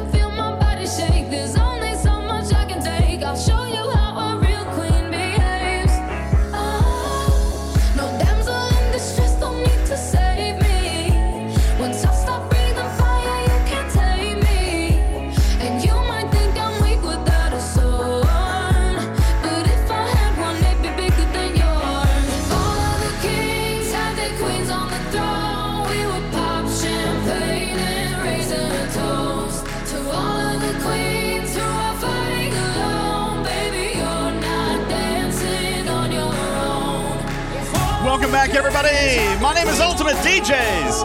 Welcome into the show. This is Talking Trek Live, Star Trek Fleet Command's official podcast with Ava Max. Right, Bubba? I am digging it. Mm. This is good. Huh? Let's go! I mean, I, I ain't gonna lie, Bubba Joe. I might be dancing in my chair right now. Like, it's like seriously, if I if I had my brand new desk right now, I would have elevated it already so that I could have actually danced while we were coming back from commercial. It's a good one. This, this was appropriate for uh, for uh, your Twitch. Yeah, it's Or good. your, uh, yeah, you could have you could have been good. there. Could have It's had a, uh, it's called Kings and Queens by Ava Max. Yeah, it's really really good. Uh, Pirate Yar says, DJ, get it right. The kids would say this slaps. Okay, sure. I will be cool. I'll be like, yo, check this out. This slaps, Bubba Joe. Did that did that work? Did that actually No, you didn't deliver that well. don't don't give me words. Don't give me words to use that the kids use unless you're going to give me like the actual proper training, like in their in the, like the context of how to use that. All right, like uh, what what would you say? Yo, this slaps. big cap. All right. Anyway. Oh, leave me alone. Uh, my name is Ultimate DJs. Welcome back, everybody. Uh, appreciate you guys all being here. We've got a couple of minutes left. Bubba Joe's, we get ready to wrap up today. I know that you've been wanting to play Fantasy Fleet Command, uh, and we are going to do it. As a matter of fact, let's do a couple of quick wrap ups uh, or quick up to dates, if you will, on things that we've got going on. Last week, I put out the uh, the contest Google form for Bubba Joe's Beers on the Wall contest. All right, I do indeed now have 31 responses, but I got to be honest with you, I'm actually kind of surprised that there there are only 31 guys just in case you didn't know what what we've done here and i'm going to uh, maybe bubba or aaron can help with the link uh, and maybe throw it in the graphics room but guys we've got a survey out. It's a google form and we are and bubba has not seen it have you? No you have not right? I haven't given you access to the results. Bubba has seen the the, the questionnaire okay but he has not seen the results. Only i have them. I have 31 respondents so far and I have a range of dates that are very, very interesting. I'm not going to share those with you, Bubba, because they're so good. That being said, you guys be sure to go in and register. This is a free, fun little game. All you got to do, I guess the only thing about it, maybe someone might be uncomfortable with putting an email in, but um, you do that and pick the date and time that you expect Bubba Joe to complete and unlock Ops 60. Okay? Uh, that is the questionnaire. And whoever gets it the closest without going over, Bubba Joe, this is this is Price is Right rules. All right. Uh, whoever gets the closest without exceeding the time will um, will be the winner of a $100 pack. Okay? It's just a fun little thing that Bubba Joe decided to offer you guys and, and along his journey he budgeted an extra 100 bucks to buy you guys the pack for winning this game. All right? So uh, so we've got this survey up right now, Bubba Joe, and people can choose the date and time of your arrival at Op 60. And the winner, whoever gets it closest, will win a $100 pack. But, Bubba Joe, the question has been asked in the chat. Bubba Joe, currently, as of today, how many bottles of beer are on the wall? Oh well, see, I haven't. I I need I need to make a count. So uh, give me a second here. One- You were at precisely 99 buildings away when we began this game. So I'm just curious, for scaling purposes, how many uh, buildings you knocked out in a month. And and listen, not to say that that maybe there should only be 30 some responses so far, Bubba Joe. I just want to make sure people know about it because I guess we should figure out a time that we're going to cut this thing off, right? So I tell Mhm. you what, Bubba, I need to know how many you got. I need to know how many you got. Maztec, what time zone is the time in? I presume all of this is being delivered to me in Eastern time, so we will use UST minus five. I will be, you know, I will be taking care of it, so it'll be Eastern time for me. But you can pick whatever time you want. I mean, but but I will be interpreting it as Eastern time. Okay. Um, so there you go. Now, guys, you can also choose the exact time. So, like, you don't have to worry about something being taken, like I do see in here on, you know, a various day, Bubba Joe. The time is 1.27 p.m. Here's one at 2.33 p.m. So, whatever. Pick whatever you want. It doesn't matter. All right? It, it really does not matter. Where is it? Uh, Bubba just posted a link. It's just a simple Google form, uh, and you just pick the date and time that you think he will actually cross Op 60. Uh, Bubba, I'm going to make a declaration as soon as you can give us a ballpark on the number of beers on the wall. I'm ready. All you right. ready? ladies and gentlemen? Hold on, hold on. Let, let's build this up. Let, let's let's do this right, ladies and gentlemen. In the aforementioned Bubba Joe Beers on the Wall contest, Bubba Joe is now prepared to recite the song with the appropriate number of beers on the wall. Bubba Joe, are you ready to sing to the community? No, I am not ready to sing the community. You at, le- at least need to like carry, you know, like, you know, bottles of beer on the wall. You know, you, you got to be able to at least like deliver the, the intent of the of the song, please. Yeah. All right, ladies and gentlemen, Bubba Joe. How many beers on the wall? 51 bottles of beer on the wall. 51 bottles of beer. You take one down, you pass it to DJ. There are still 51 bottles of beer on the wall. there you go. Holy. Now, let me just point out, he had 99, what, at New Year's? Maybe during the Christmas break? No, no, no. It was it was early December. Early December, he had 99. You're down to, what did you just say, 51? Mm-hmm. It's a lot of buildings, dude. You guys uh, make your adju- make So- your adjustments. So- Is there a way so to submit multiple guesses? That they're they they're like, oh, I'm way off. This is a problem. No, no, no, no, no. So so I was able to do a lot of I'll say low hanging fruit. Uh. You know, buy the monthly pack, do two or three buildings. what I'm looking at right now is uh, definitely an uphill battle. It's buy four packs, redeem the monthly pack a couple more times, and do one building. So what you're saying is that the people who are out in like, you know, not in the next 15 days are not necessarily eliminated yet. You did 50 buildings in a month, dude. I did 50 buildings in like a month and a half and and they were again, they were buildings where I could do a pack and do a couple of buildings because they were a couple of couple of levels back and uh, you remember we had the nice pack at Christmas for that had a bunch of resources in it that Uh-huh. I'm not going to be able to get again. So I don't think exactly ran through the generators first because Oh, actually, interestingly enough, at 59, everything is tiered off the vault.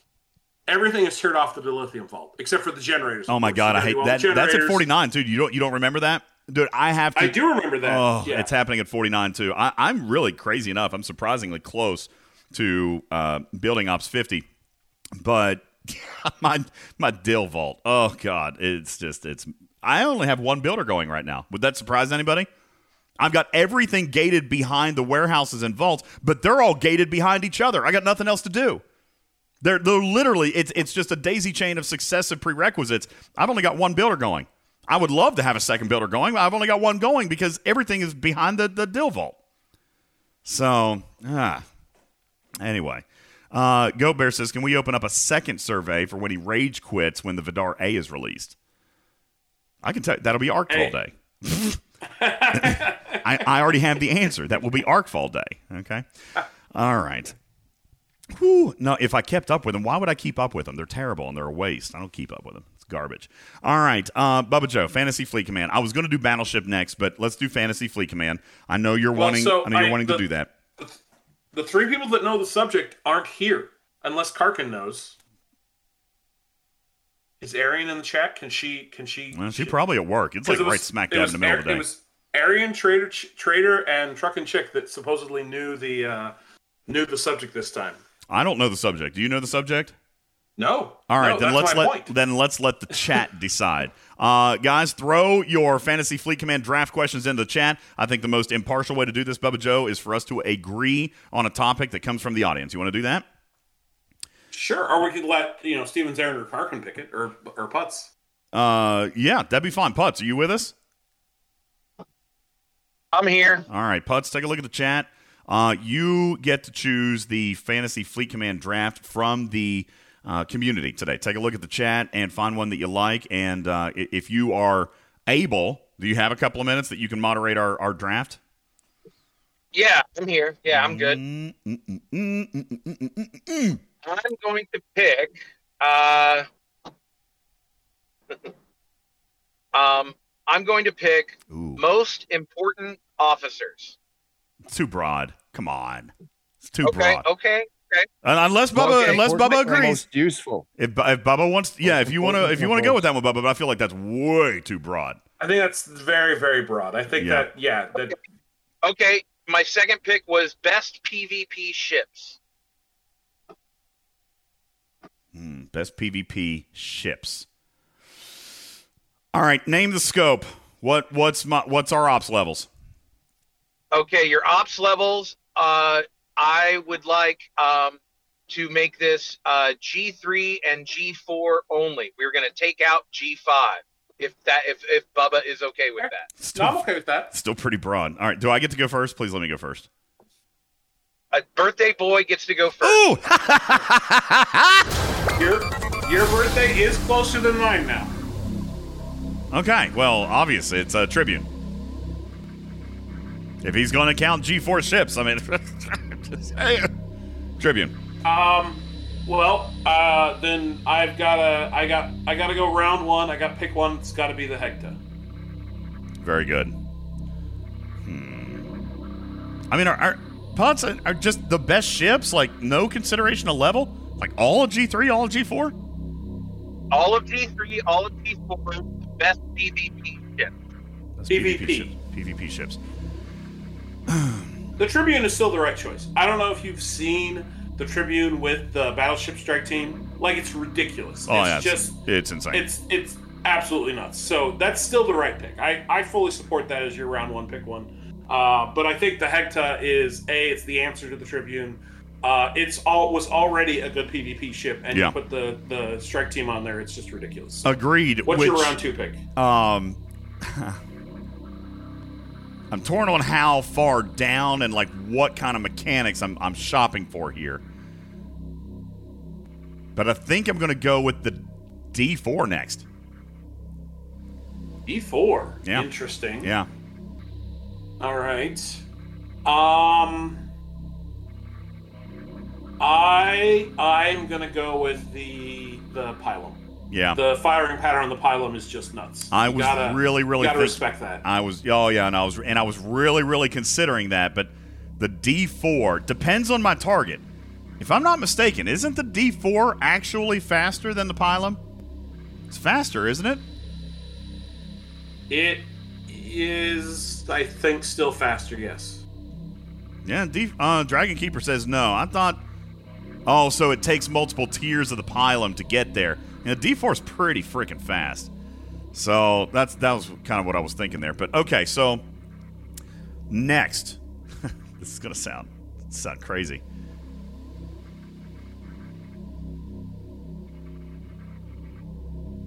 See again, there's still so many things, Bubba. What kind of PvP? I mean, are we talking about, you know, speedy clearing out? Are we talking about miner hunting, things like that? Um, You're talking about base rating? Base rating, yeah. I, I think uh, I think I would have to obviously go with the with the Vidar. The Vidar. Yeah, Okay. yeah. You know, Bernard, I, You you- crazy minus, enough, that's I almost said that. Honest to God, I almost said the North Star, but I'm gonna I'm gonna go with the Vidar. All right. Uh, I'm gonna go with. Uh, I'm gonna. I'm gonna reach.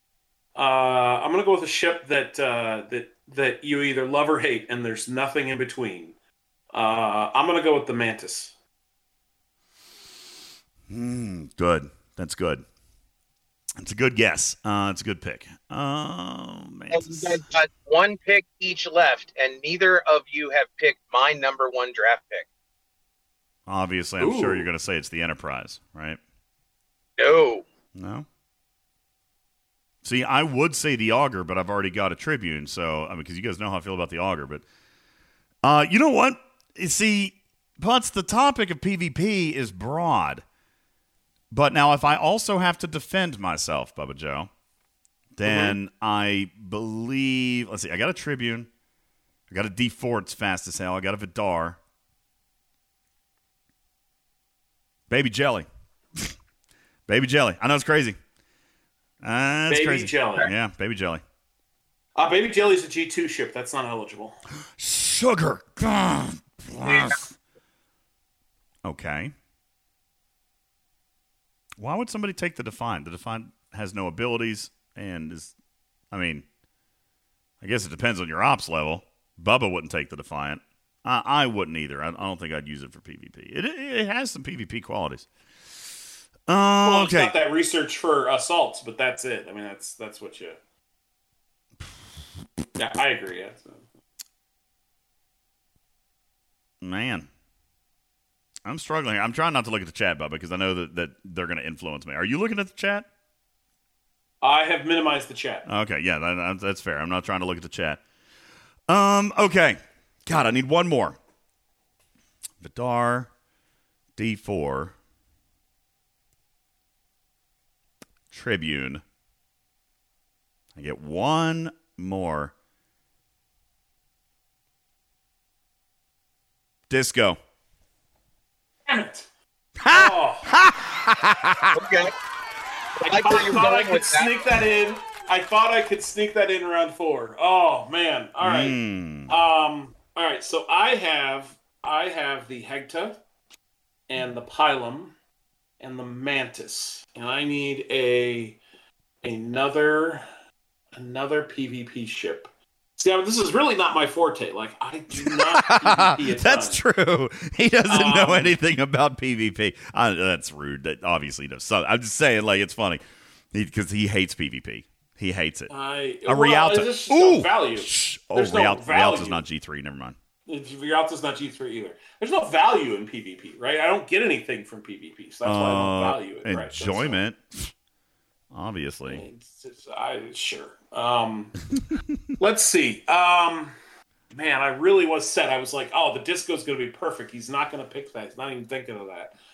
Um, all right. So if I can't go disco, and we're talking about G three and G four, um, Juvie. all right. See, I can look I'm at the chat pick- now. Bubba's not looking, but I can still look at the chat now. I'm done.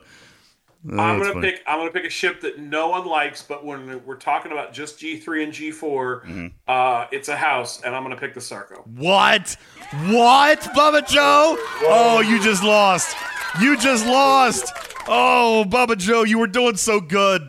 You were doing so good. He so was. good. He was, man. I think. I think neither of you said my number one draft pick. My number one draft pick has provided me the ability to go at least two ops levels up faster than I've ever done before, and it is incognito when I am trying to hunt OPC, and that is the amalgam. The amalgam has the best warp range and the least amount of locks for a lower player, and you can get the furthest out. Um, and you can sit there and act like a miner and then hit somebody and take their stuff. Uh, that is my number one pick. Hmm. I mean, I could see it giving access uh, for sure, but yeah. Ooh, Sarko, Bubba. Do you, I? You know what? I'll give you a mulligan, unless you stand by your decision. No, so the Sarko, if we're talking about PvP and we're talking about PvP and territory capture, well, how high do you have to get before you're taking out a Sarko? We're talking about we're talking about G4 rares. Yeah, I'll just it's avoid. gonna house everything. I'll avoid your node. I, I, I just won't hit you. Besides, I I do think someone correct me if I'm wrong. I do think that that a Tribune well tiered would still kill Sarko on a node. Am I wrong about that? Well, sure. A Tribune well tiered is it's a G4 epic versus a G3. Like, I mean, it's supposed to kill that, right? So I'm not I'm not worried. I mean, yes, the epics are still going to beat it, but Yeah. basically, you have to have a well tiered G4 up, G4 rare up. Like, it's going to house everything below that. Well, that's true. Mimi says making people avoid your node is still useful, though. That means you can focus in on other areas while still scoring points. That's a valid point. Okay, well, we're going to put it up. Somebody PM it to me. We will throw it up in the polling station, and by the time you're listening to this on podcast, there will be a poll uh, available for the second round of Talking Trek's Fantasy Fleet Command. Who has the best all-purpose and and game purpose serving PvP crews? Is it myself or is it Bubba Joe, I kind of feel like I might have actually claimed this one, Bubba. Maybe not. We'll see what the people say. I thought I won the last one too, so maybe not. well, I didn't think you won the last one. I thought I thought I smoked you in the last one, and and the poll supported that. Um, Yeah, it but, did. uh, but uh, I think you might have this one. The the disco at the end. That's the one I think. I mean, I could take a mulligan. I could go Sally. I could say something else. Um, but I, I really, I mean, if you're talking about PvP, yes, the Sarko, like even the Sarko offensively on a node in territory capture. Yes, it's limited to territory capture, but it has the capability to just clear things off. Like it, that's what it does. Yeah. Uh, Graduated, where will you vote? Obviously, I don't have it yet because I'm I'm on air. But when I get off the air, uh, I will create a poll. It'll be down in the polling station, which is directly where where did we put that? Where is it? Uh, in the Fantasy Fleet Command. Oh, I renamed it. Okay. I was going to say I lost it. Yeah, so it's in Fantasy Fleet Command Room, which is actually directly below the graphics room right there. Okay. So uh, there you will have an option to vote on who has the best draft picks, and that is coming up uh, in just a couple hours from now, or maybe already up, depending on what time and where across the world you're listening to our podcast on your favorite podcast platform. Ladies and gentlemen, it's time to play. Talking Trek's Battleship is underway. Guesses have been made. The coordinates have been uploaded, Bubba Joe, into the Battleship Clue Room. Every single guess that has been guessed is recorded there, assisting players in keeping up with their game cards, which are available to be downloaded in the contest rules room. The rules are very simple, Bubba Joe. We've got a game board out with 100 grids. There are 17 of those grids that have a ship occupying their space. The Enterprise D has already been destroyed. Another ship has been located but not yet identified. A player, one lucky guy right now, will have the opportunity, one guy or gal, will have the opportunity to guess a coordinate and potentially win their prize. I do have something that I would like to share with you people, if I may. Could could I could I share something amazing with you, Bubba Joe?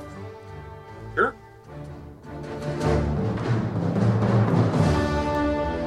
On the last podcast where we did uh, get a chance to play, actually the time before, I'm looking. Where where did I put it? Where's the oh over here Battleship? Here we go. Ladies and gentlemen, you may remember on January the 9th, Faith Walker had an opportunity to play. Faith Walker, if you take a look down into the Battleship Clue Room, that Faith Walker was indeed the commander, Bubba Joe, who was at the helm when the Enterprise D was blown out of the space, blown out of the sky, space. Faith Walker was the commander that destroyed that ship and thus won a prize. But Bubba Joe, Faith Walker, wanted to do something crazy and unusual, of course, to which I agreed. On the following show, on the following show, uh, Tabby Moza on January 15th guest Bravo 3 and missed. Mimi guessed Bravo 2 and hit. Tavi Moza just asked the question in chat Am I eligible to play again? Well, ordinarily, you would be because you didn't win a prize. However, Faith Walker, Bubba Joe, has elected to forego their prize winnings to the immediately next player who suffered a miss, thus allowing that player to reap the rewards of their prize winnings. Tabby Moza, you actually destroyed the Enterprise D and therefore have won a choice and selection of prize for destroying that ship. Because Faith Walker donated their prize winnings to you. How big is that, Bubba Joe? So you you should probably awesome. You should probably throw out a, a PM or a, a thank you note or something like that to Faith Walker. Their tag is in the Battleship Clues Room because Faith Walker indeed donated the prize for destroying the Enterprise D to you, Tabby Moza. How big is that? It's fantastic. And we're going to do it again right here, Bubba Joe. Give a player an opportunity to cash in on a prize. Ladies and gentlemen, please refer to your contest pick. And that is going to be Voodoo Doctor. Voodoo Doctor, congratulations.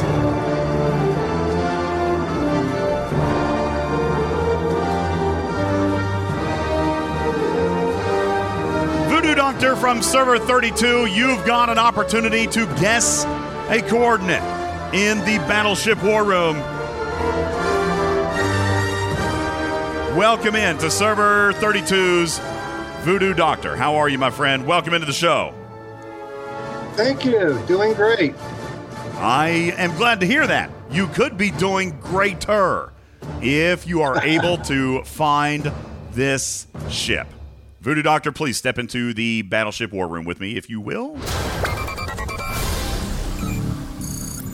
All right. Press all the buttons. And don't press any of the buttons. Here we are.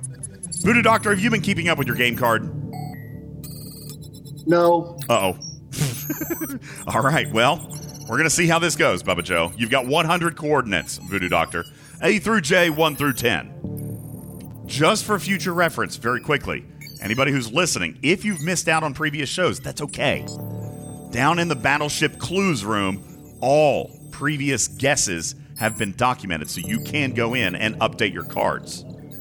So, in case you missed something, it's okay, but you do have an opportunity to catch up and update your cards. But, Voodoo Doctor, the time is nigh. You are in the hot seat.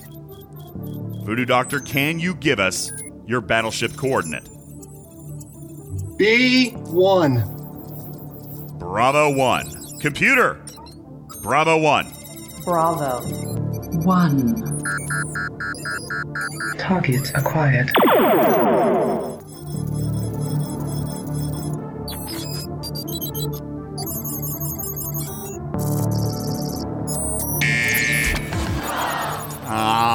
That was a good guess.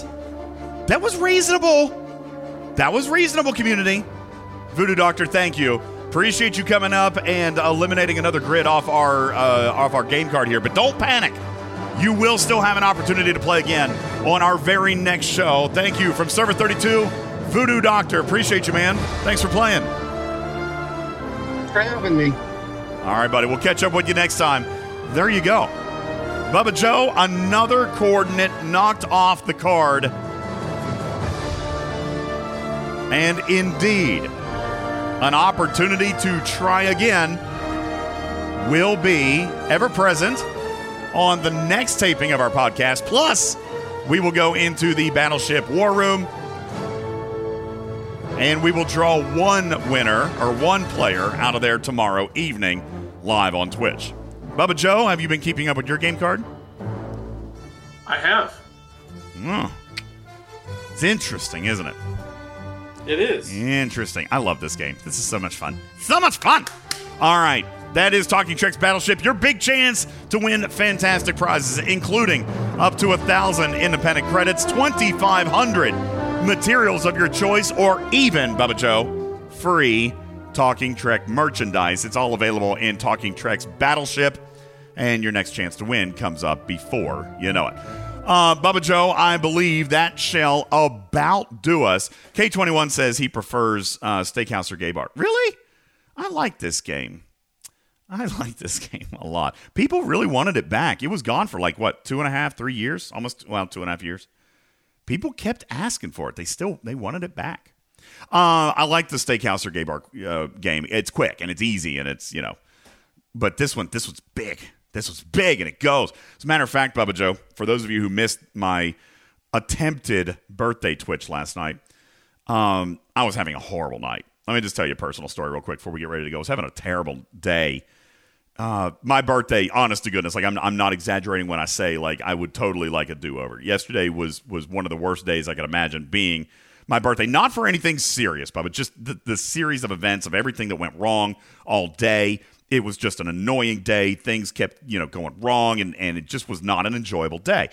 Nobody was harmed. Nobody was injured. I'm not saying it was the most tragic day. You know, it was, my it dog was didn't die. Snicket kind of day. It, yeah, it just made me want to take the day, and if it had a face, I would punch it right in its face. All right.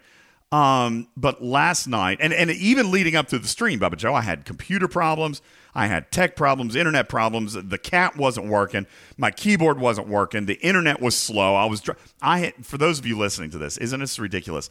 I had a 38% dropped frame rate. When you're streaming, 38%. Dude, people people were, were 50, well, 38% buffering, Bubba Joe. Like that, it, was terrible. It was a terrible viewing experience. It was a it was a terrible streaming experience. I was too busy stressing out about the about the stream, and I couldn't focus on the content. And I, I just and I wanted to quit.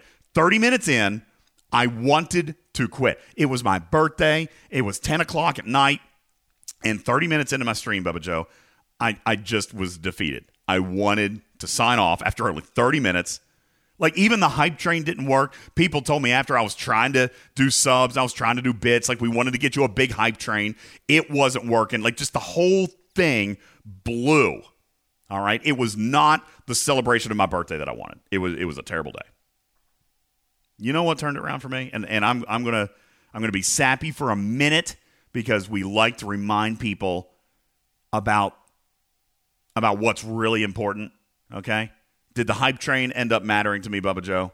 Did the did the donations or the bits or or the stream quality or the cat like all that stuff annoyed the the crap out of me, Bubba Joe. But you know what turned my night around? I'm just gonna What? say this for a minute. So if, if this if this situation would apply to you, reach out and love your family. Give them a hug. Realize those young ones may not always be so young and with you anymore because Bubba Joe, my 15 year old, rambunctious, annoying, smart aleck teenager son called his old man on his birthday while we were on stream, as it turns out, and he changed my entire day. He called me. I answered the call live on stream because I was irritated as hell. And hey, Dad, just wanted to call and tell you happy birthday, man. I love you. And and those couple of words then ended up bringing like we, we ended up getting Noah into the Discord onto Twitch, and it turned my entire night around. Just being with being with my son, with you guys, it was amazing. And I just wanted to maybe do that small little emo piece you know just if you got those around you that maybe sometimes we just don't don't always think like from or on a day-to-day basis like they could have that much of an impact on your life bubba joe. But my 15 year old son saved my day and made it an enjoyable evening. He came on and he played silly little trivia games. He slayed me. Bubba joe i, I tried again at the state capitals game against my 15 year old son, whom I really thought that I was I was going to be able to beat. Why would you think that you can defeat a kid in school at that game? this is all they do. I know. Well, it was it was obvious. It was made apparent uh, in his complete and total slaughter uh, of me. I think how many how many putts did we end up getting? He got like nine of them, and I got two. It was really It was bad. it was something like six to one or six to two, and then when I tagged in, it was he took me to sudden death and spanked me. Dude, So- Noah even challenged our resident university professor, uh, Putz. Yeah, but he's a professor of math, not, not geography. He's still a teacher. Okay, that's was what I'm going to about say. that after. But but Yeah, yet, he's specialized. Like, well, Putz Putz did come in, Karkin, and claim that he was he was going to be a vic, a victor. He he said, "Listen, okay, DJ, let me tap in. I got you. I got you." And Noah still still I, took him I out. came in with swagger. I came in with swagger, and I walked out with between my legs. Yeah, yeah. N- Noah was great. We we hung out, we talked, and we played some games. Uh, we played Bubba. We played uh, Steakhouse or Gay Bar. I think Arian hosted a game for us. It was just a lot of fun because of my frustration. I will share with you that it, it was it was completely NSFW, and I have zero intention on publishing it on YouTube because what's the point? um, it would it would get flagged and censored and cut and and muted and just a million things. It's not going to be a positive viewing experience. So if you want to watch it, you'll need to go check it out on Twitch, which, as it turns out, apparently only stays up for like two weeks and then they go away. So is that is that right? You only got two weeks to watch the replay and then it disappears forever. Is that how Twitch works? K21 says you say NSFW, I say fun. Well, it's there now, and you'll only have a little bit of time to watch it because I think they go away. Is that how that works? Yeah, Ripper was there. Oh, Bubba, we turned on the Ripper soundboard, the NSFW Oh. Ripper soundboard. Mm-hmm. That's Um, good stuff. Uh, it was. It ended up being a wonderful night, and I just want to. Yeah, he, he probably won't hear this, but I do want to say thank you so very much to to Noah, who probably single handedly, Bubba Joe, uh, saved my birthday, and I love him very much. He he came in and he hung sweet. out, and uh, and you know what? I just want you guys to look around. I've said it before. Just turn around, see if you can find someone to make smile today. Don't be resistant to those who may be trying to make you smile. Just want to throw that out there. Be be open. Be open minded. Keep your hearts open out there. Okay. Uh, thank you guys so very very much for being here. My name is Ultimate DJs. Bubba Joe. Great show today. I feel really. I am full of positive energy.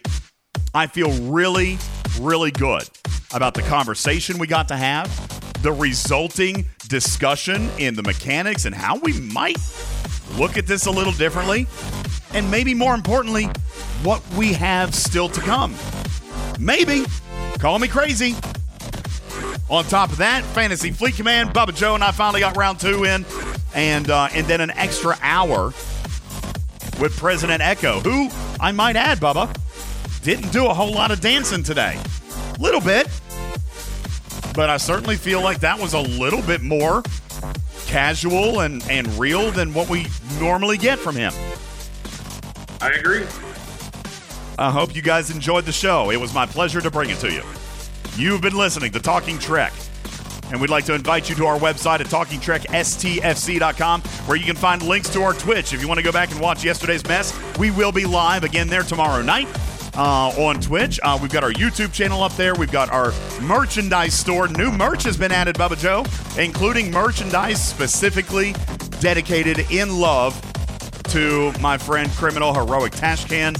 He's got merchandise on our store now, and you can find our Gold Patriot program. If so, if, if you happen to find yourself in a position where you would like to contribute to the success and the ongoing projects that we do here at Talking Trek, then we would very, very much appreciate you considering a voluntary monthly subscription here at a level of $5 or more per month. I would like to say thank you very quickly to the players who actually give $10 or more. They are recognized patrons here, Bubba Joe, and that allows me to, to come in at the end of the show and say thank you and read these players' names. I'd like to say thanks to Lord Neelix, Lady Cass, Trader Tucker, More Stuck Hostiles, Iron Chef, Virtual Army, D-Lyle, Hammerhead, Regis, J Berg, Shady Pines, Big Shakes, Lobot, Auto Obsession, It's Hunter, Tagora, Ransusi, Katana, Hank, Ape, DJ Gur, MC101, Late Nighter, Light Bull, Louis P, Zalbanar, Zinfried, Oh My God, Scopely, please answer your customer service tickets. It's a long one. Stormbringer, Bill's Mafia, Bayonetta, Darkside Luke, Grog, Thorn, Archangel Smoke, Mohawk, DJs is a quesadilla man, Jetski, Papa Smurf, Jason, Captain Jack, Morris, Archer, Yusuki, Arian, the Professor, DJs loves assaults, Captain Oblivious, and Hani, Steve, Ragnar, Liam, and Dominus, Casey Jones, Ripper is gone, Chronic Break, This Fella, Jesus Christ, Wet Willie Joe, K92, Darth Adama, Surtail, General Chaos, Warren A. Fox, Judge Cred, G-Force, Baminkas, Captain Q, Plain Simple, Garrett Game Jr., Admiral, and Water, Cha Cha Roar, Scarlet Hog, Loser Kendall, DJ's Games are rigged, Techix, 7 of 9, Jagged, Never Go Full Tilly, Blue Mandalorian, Noxus, Accipitor, Fermax, Dr. Lake, Clueless One, Schizoido, Likes a Bath, Welch, Gaver, Fighting Texas Aggie, Gunner, Mighty Croc, Unimatrix, Ensign, Shilvia, Shilly, The Web, Balabomb, Bart Monster Max, Kingo 101, D Chesty, Nom Nom, Garfwin, Medic 213, Dark Knight, Hypnofly, Stratoblaster, Pixelate, Lost In, and Buddy. Thank you for supporting Talking Trek, a registered trademark and recorded in front of a live studio audience for distribution across podcast platforms everywhere. I am your friendly neighborhood cat person, saying meow for now. Love you, mean it. Catch ya on the next one. Y'all have a great night. Bye. Meow. Resistance is adorable.